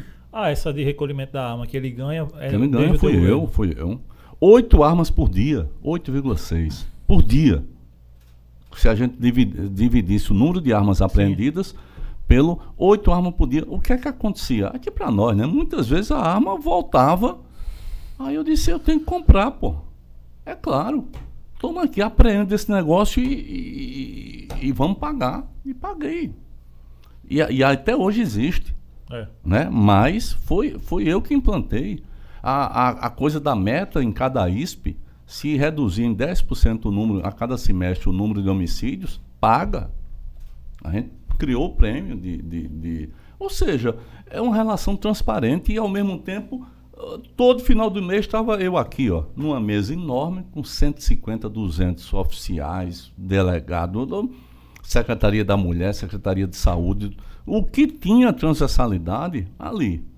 Eu digo, todo mês apresenta. Ficava lá três, quatro horas, amigo. Apresenta aqui o quadro das 16 AISP. Tanto roubo, tanto isso, tanto aquilo, tanto assassinato, por que que piorou, melhorou. Eu tinha um controle. Compreendeu? Eu, e ser exaustivo, porém, eh, não pode ser diferente. E o fórum, a grande referência para Fernando Haddad nas conversas com o Fórum Brasileiro era a Paraíba. Ou seja, nós avançamos muito. Né? E quando eu vi aquela crise no final do ano, quando eu vejo as coisas que estão acontecendo, quando eu vejo o controle das comunidades pelas pelo Estado paralelo, rapaz, eu fico triste demais, amigo velho. É um negócio que tá é a destruição da política mais complexa que tem, que é a de segurança pública. É muito complexa, é muito difícil. Né? Então, é, é, porque você precisa dialogar com muitas outras políticas. Não é só a, a, no cacete você não vai fazer nada, não. Você a tem imposição que, não vai não. Você tem que entrar ali com a, a melhoria da educação, o ensino integral. Amigo, tirei a, a, o adolescente que estava sem fazer nada, no turno, venha para dentro, vamos ver matérias transversais aqui. Botei ali dentro, dê ao cara o, sabe, o, o sentimento de dizer, rapaz, olhe para frente. Ah, coloquei arte e cultura dentro das escolas. E as coisas funcionam dessa forma, não tem. Ah, mas é porque não tem dinheiro, conversa fiada. Essa história de não ter dinheiro é conversa. E é preciso que a gente perceba isso. E eu, particularmente, eu, eu, eu tenho essa, essa coisa de falar muito, eu me apaixono. Você vê que eu, eu é vou bom. assim, eu gosto de políticas sociais. Eu, tendo a oportunidade de estar no Senado, eu vou puxar esses debates todos incluído gente de uma coisa chamada Estado de Direito, ou de direitos, Sim. incluindo essa história de uma carreira nacional de policiais, que isso é essencial. Pegando o gancho, você falando em estar no Senado, é, eu estava lendo recentemente o plano de governo de Lula, essa, essa prévia que ele lançou, né? Ele ainda vai captar ideias das pessoas, é. podem participar, acho que vão lançar um site para que as pessoas opinem e tal. É, tudo isso que você imagina como projeto de governo, Lula estando lá como presidente, você como senador, veneziano, aí duas, duas questões. A primeira, a importância dessa chapa composta por vocês. O que é que você comenta sobre essa importância para que o eleitor saiba de não se ter só Lula, não se ter só Ricardo, não se ter só veneziano ou só os deputados federais e estaduais? Qual a importância dessa composição para você dessa chapa? E segundo, os seus projetos efetivamente, projetos que vai fazer quando chegar lá a importância dessa composição para o benefício de nós, da população que está no final da corda. Qual a importância do cara olhar e pensar eu em todo o seguinte, projeto? Né? Eu acho que, nesse momento, eu não acho que a seleção, a escolha seja difícil, não. A escolha é muito fácil. Não é? não, você não tem uma dúvida. Ao contrário, todo mundo tem muita clareza, seja para que lado for. As pessoas têm clareza. Você tem uma pequena margem aí que é da, das pessoas que ainda não têm uma clareza, que estão indecisas, mas né, então é uma escolha fácil, porque são duas propostas antagônicas. Não? É, diferentemente do que tentaram criar, né? ah, porque são dois extremistas. Não tem nada de extremista. Lula é o grande conciliador nesse país. Lula, desde a época de sindicalista, era um cara que sabia que não podia quebrar a empresa, senão ficava sem um emprego, né? Ele e os, os trabalhadores. o ele... governo dele mostrou que não foi um governo eh, ruim para empresário, não. Foi, foi um governo bom. bom, amigo. Banqueiro país... ganhou dinheiro com força também. Trabalhou ganhou, muito, empresário, ganhou, todo mundo. Ganhou e pagou pouco. Né? Eu acho que o que nós né, precisávamos fazer era acertar as contas sobre quem paga a conta dessa coisa chamada sociedade, chamada Brasil. Essa conta tem que ser paga progressivamente por quem mais tem, rapaz. Não pode ser por quem menos tem, não pode ser pelo assalariado, não pode ser por cabo que vive de um salário ali no final do mês. Isso não, não tem sentido. Uhum. Você tem que ampliar esse poder de consumo aqui para você desenvolver a, a economia como um todo. Né? Pois bem, eu acho que quem quer mudar esse país, quem não está satisfeito com os rumos desse país, com, com tudo isso que a gente já discutiu aqui hoje, é, sabe que vai ter em Lula né, uma pessoa fundamental para isso. A história dele recomenda isso. Ele é, um, ele é um cara que não só tem uma experiência extremamente positiva na gestão, os grandes políticas públicas, o Fome Zero, alguém acha que é só dar dinheiro no Bolsa Família? É nada. Fome Zero era botar o adolescente para o curso profissionalizante, colocar a carteirinha de vacinação preenchida, ah. né? O Fome Zero era, era criança na escola, tem que ir para a escola. Essas coisas todas, as pessoas às vezes não sabem, mas era isso. Isso vai voltar, né? Tal. É, é, vai voltar o Minha Casa Minha Vida como um grande gerador de emprego. O país tem que gerar emprego. Ah, mas porque a Previdência é conversa fiada. Por que, que a Previdência era superavitária entre 2010, 2011, 2014? Porque tinha muito emprego. Tinha muita gente empregada. Se você está empregado, você estava contribuindo para a Previdência. É óbvio isso. Em, em 2014, nós chegamos a 4,2% de desemprego. É o, é o tecnicamente conhecido pela ONU como emprego pleno. Né? Porque você tem uma, uma, uma Sim, parcela. Não tem como ser 100%. Não, não tem como. O cara não quer, não vai e pronto. Né? Então, é, é, essa, essa coisa de 4,2% crescer para 12% é algo né? Fora o, o, subemprego, né? que pega aí 35 milhões de pessoas, está terrível, né? Ou seja, o cara que pedala a noite inteira, o cara que dirige moto a noite inteira, durante o dia, o cara que se levar uma queda está fora, não vai ter o que comer amanhã. Ou seja, nós estamos reduzindo a nossa inteligência a algumas atividades que são ou extrativistas, para exportar lá para fora, ou então de serviços da, de uma qualidade realmente mínima. E o Brasil tinha os Ciências Sem Fronteiras, acabaram com isso. Né? Essa, esse processo todo que nós estamos, é, que eu estou aqui falando, é que é o seguinte: para Lula fazer o que as pessoas esperarão dele, ou seja, para qualquer candidato fazer a mudança que precisa ser feita no país, mudar os rumos, mudar as políticas, ele precisa do senador. Porque como é que você vai dar com a mão dizer, olha, faz aqui a mudança e, e eu vou te dar um senador que é contra o que tu pensa? Cara vai barrar. Precisa do deputado federal. Precisa para recuperar a harmonia nesse país do governador. Essa é uma eleição que necessariamente precisa ser casada. Não é, não é discurso, não, é necessidade. Porque o tecido social está esgarçado, as pessoas estão sem paciência, as pessoas estão estão sofrendo, rapaz. Tá, tem muito sofrimento nesse, nesse país. Então é preciso meio que convergir para que a gente faça um governo de transição, para que a gente se afaste dessa barbárie, eu vou chamar de intelectual, que a gente está vivendo, e possa naturalmente fazer com que o país volte para os trilhos. Não é da, do pensamento único, não, não é isso não. É da discordância dentro dos limites da civilidade. É assim, qualquer país, qualquer nação precisa, na minha opinião, ser dessa forma. Então eu acho que veneziano, né, ele entra exatamente aí. Ele entra para fazer com que a Paraíba beba da fonte das novas políticas públicas que serão criadas. Eu sei que eu terei um papel em fazer essa ligação entre a Paraíba e o governo do presidente Lula. Eu, eu tenho, como eu disse, não só capacidade para isso, mas eh, a minha história, de certa forma, construiu esse espaço. Né? Em 2019, o, o Lula disse, Ricardo, ele tinha dois dias que tinha saído de Curitiba. Dois dias. Eu tinha ido em Curitiba duas vezes e fui lá visitá-lo, porque eu achava que ia encontrar um cara mal, tal. O cara estava pensando para frente. O cara estava, sabe, preocupado com o país tal. Ele disse, cara, você tem que ser senador porque nós precisamos de um Senado que debata o Brasil e que não fique simplesmente querendo derrubar um presidente. Olha, vai derrubar na eleição, mas não derrube na, no tapetão. Né? Eu, naquela oportunidade, não tinha, não, não dei resposta, mas ano passado eu, eu, eu, eu acho que ele tem razão. Né? E eu sou candidato por esse pensamento. Né? E vou fazer essa, inter, essa, essa interligação com a Paraíba. Tenho capacidade, repito, para isso.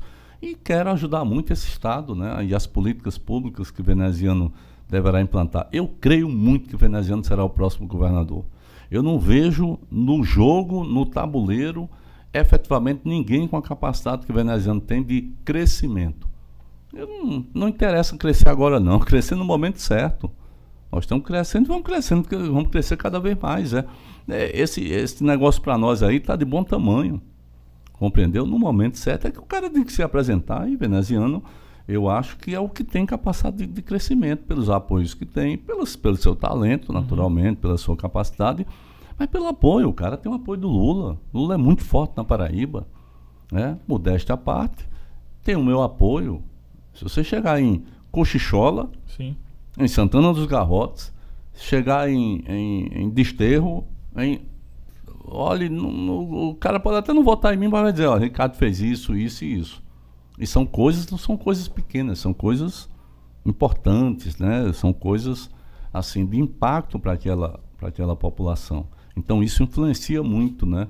Essa chapa também, né? Mas então eu acho que o venezuelano vai crescer muito e tem tudo para ser o próximo governador é, do Estado, porque não creio que é, alguém no segundo turno tenha mais capacidade do que ele de efetivamente ganhar as eleições. Então eu acho que essa, essa importância é exatamente isso. Os meus projetos, eu quero, eu quero ser um militante dentro do Senado, né? Eu, eu, eu topo discutir tudo. Eu sei que, por exemplo, eu quero olhar para a agricultura familiar como uma peça-chave no combate à erradicação da fome, novamente no país, e incluir uma coisa chamada é, irrigação por energia solar. Sabe? Eu, eu, eu, eu quero discutir um novo marco legal é, energético do país. Esse que foi discutido arrebentou com as energias alternativas. Caminhamos na contramão. Ora, o Brasil tem que ter o seu setor residencial sem precisar de grandes latifúndios de energia, como está tá se formando uhum. por aí, mas ele precisa incentivar o uso residencial. Se nós cobrirmos 70%, rapaz, nós vamos ter energia sobrando. E nós, nós temos o sol, nós temos o vento. Então, na Alemanha, você passa a ter um catavento lá na frente. Aquilo não é para enfeitar, não, é para gerar energia. Né? Você já tem baterias hoje com 24 horas de duração de uso. É claro que hoje está muito caro, mas isso vai cair naturalmente. Nós vamos chegar a esse momento. Agora, você não pode ter um lobby né, da, da, da energia distribuída pelas distribuidoras que quer massacrar todas as outras alternativas. Você não pode ter esse lobby. Com, e esse lobby venceu. E eu, e eu pretendo contribuir para que esse, haja um reequilíbrio disso e que a gente possa ter nas nossas casas, principalmente na energia residencial, a gente possa ter ou a energia solar entrando direto, sem passar pela. pela porque passando pela distribuidora, está pegando aí um, uma, um, uma cobrança excessiva. Daqui a pouco não vai ser compensatório você colocar energia alternativa e, ao mesmo tempo, é, vai estar tá pagando muito. Né? Vai estar tá pagando muito, porque na minha época de governador, eu zerei o imposto. Com o João Azevedo, ele botou o imposto. É, já ia falar sobre isso. Ele botou o imposto? Ora, é, é não ter visão, rapaz. É uma visão. Você tem que olhar para o mundo, né? Você, você tem, tem que se tocar das coisas que estão aí. De como estão, né? E como estão. Então, para quem vão ser Eu quero discutir essa coisa das energias alternativas. Eu quero muito contribuir para a retomada do Estado de Direito. Eu acho que nós vamos ter que botar o dedo nessa ferida que ainda sangra, que, que é o lawfare, que é o lavajatismo. Esse negócio não pode ir para baixo do tapete, não, rapaz. Você não pode ter um cara extrapolando do seu direito, do seu papel enquanto uma carreira de Estado, e simplesmente, não, não, passou, passou, deixa para lá e, e o cara continua lá, assombrando a sociedade, esperando um outro momento para fazer a mesma coisa. Você não pode ter isso, não, não existe isso. Se você mente numa investigação, como é que você vai, vai continuar investigando? Eu pergunto, qual é a garantia que a sociedade, não Sim. sou eu não, a sociedade tem de confiar numa pessoa dessa? Se você mente, se você constrói prova falsa, se você diz coisas que não pode provar, qual é a garantia? Não pode essa turma. Então, esse processo aí é fundamental para a recuperação dessa coisa chamada democracia. Eu vou lutar muito por isso. Eu quero, enfim, eu, eu, tô, eu tenho aqui uma série, um rosário de sonhos, né? De, de, eu sonho muito, eu quero, eu acredito nas coisas. E o bom é que muitas coisas que eu sonhei eu consegui realizar. Isso me dá um, um, um, um estímulo, né? um peso, uma força assim que eu considero é, importante. E creio muito no futuro desse país. Esse país vai ultrapassar esse período que nós estamos vivendo, né? ruim, difícil. Esse é o período em que os nossos filhos passaram a viver pior do que os pais. É, Quando isso, é isso acontece, a sociedade é porque a sociedade perdeu, foi prejudicada. Né? A evolução natural da humanidade é o filho vai viver melhor do que o pai. Você vai evoluindo. Quando o filho vive pior, como foi esses 8, 10 anos, é porque o negócio degringolou. Porque nós vimos, no século XXI, nós vimos conseguindo fazer com que os filhos vivessem melhor que os pais, os netos melhor do que os avós. Você, você tem essa lógica. Estava é. claro isso. E hum. é mais ou menos a lógica que a gente espera, né? É a evolução natural, né? A humanidade tem que ser assim. Tem que ser assim. Né? Então nós entramos numa rota conturbada. É preciso sair dessa rota. Essa rota é perigosa. Essa rota não junta ninguém, só dispersa, só afasta, só intriga, só. Né? E eu penso nisso. E isso vai ser o grande debate, né? O grande debate vai ser esse no Brasil. Tá empolgado para isso? Tô, tô muito empolgado. Eu tô assim, sabe? Eu, eu tenho capacidade de fazer esse debate. Eu, né? e vou fazer esse debate. Eu tenho cara, muita fé. De minha parte, muito obrigado, satisfeitíssimo, Kaique. Sem dúvida, só gratidão. Que bom. Ricardo, muito obrigado. Espero que você tenha curtido o papo também. É, espero que tenha Bom nos demais. outros momentos, você já como senador, quem sabe. Ah, no- vou. Vai visitar a gente aqui ainda? Vou, claro. Pode, pode ficar certo. Me chame antes Show, e depois. Me show chame. de bola. Já tá anotado aí já tá. É convidado. uma obrigação minha. Na minha percepção, eu tenho que. A grande coisa que, que é preciso fazer é debater as coisas. Se você Pois- debate com duas pessoas inteligentes, né? Você não debate com aquele pessoal que Não, é isso aí. tá jogando tem- bomba, que não sabe que é um. Então, se você debate de alguém que tenta extrair o melhor que você possa ter, né? Aí a coisa, e o melhor que eu falo é do ponto de vista das ideias, né? E apertar para que você possa. possa Todo mundo que vem, e você veio já disse, sempre deixou o seu recado. Mas hoje eu quero que você diga pra galera de casa, pra quem vê ou escutar no Spotify, no Disney, em qualquer lugar, o que esperar de Ricardo senador. Todo mundo já lhe conhece como governador, como prefeito, como deputado, enfim, já conhece a sua história. Mas o que esperar você em 2023 como senador? um cidadão profundamente comprometido com as melhores causas republicanas, com as melhores causas sociais, um cara que eh, já tem uma caminhada na vida, né? E uma caminhada desse outro lado. Eu não quero mudar de lado. Eu vou estar nesse outro lado aqui que eu sempre estive e quero contribuir muito com esse país que está muito despedaçado, né? E, e farei isso. né? A próxima, a próxima geração que vai chegar no Senado vai ser uma geração melhor. Pode Assim ficar certo esperamos. disso. Vai, pode ficar certo isso. Por incrível que pareça, o Ulisses Guimarães dizia, ah, mas é porque o Congresso é ruim, ele disse, espere até o próximo. O Ulisses Guimarães dizia isso, né? É, dessa vez, nós vamos ter um Congresso melhor do que o atual. O atual extrapolou tudo. O atual foi difícil. O atual, aquela eleição de 2018, Rasgou. Não, ali foi É, aquela maré que foi- aconteceu ali. foi- Meu Deus do céu. É, foi uma, sabe, um negócio que é, deixou muito a desejar. Então nós vamos ter uma melhora, isso é positivo. E eu quero estar no meio dessa melhora, né? Eu quero que a Paraíba apenas olhe, não para fake news, não para mentiras, mas olhe para as coisas aqui que eu sempre disse, sempre fiz. É fácil fazer isso. É fácil, basta não se contaminar. É. Os meus adversários tá na fake news. Tá na mentira. Eu não tenho adversário de dizer, olha, é, é isso aqui, sabe? Seu pensamento está errado. Eu não tenho adversário Vamos discutir ideias. Vamos sentar aqui Tem. e bater Os caras só ideias. fazem reproduzir mentiras, principalmente pela DEP, Deep Web. É, por aí por baixo, né? Por quê? Agora, eu tô, eu tô eh, ciente de uma coisa, amigo.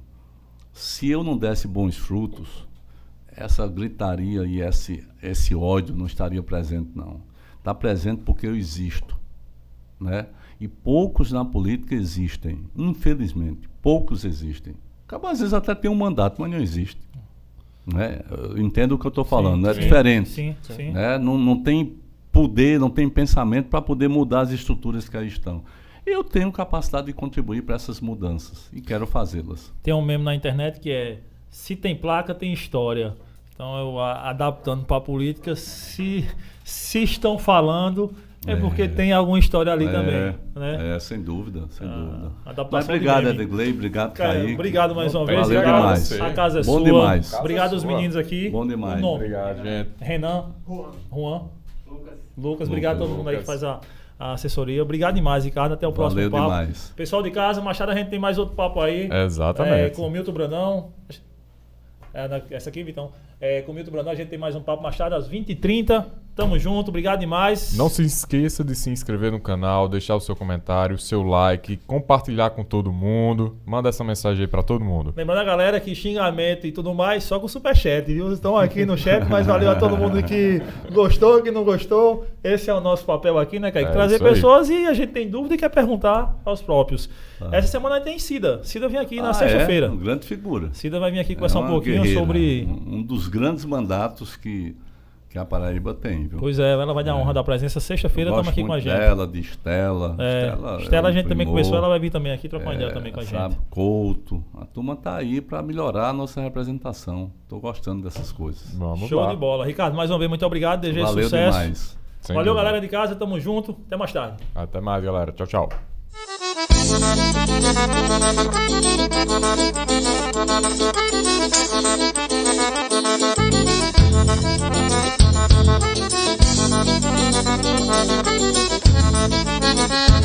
Thank you.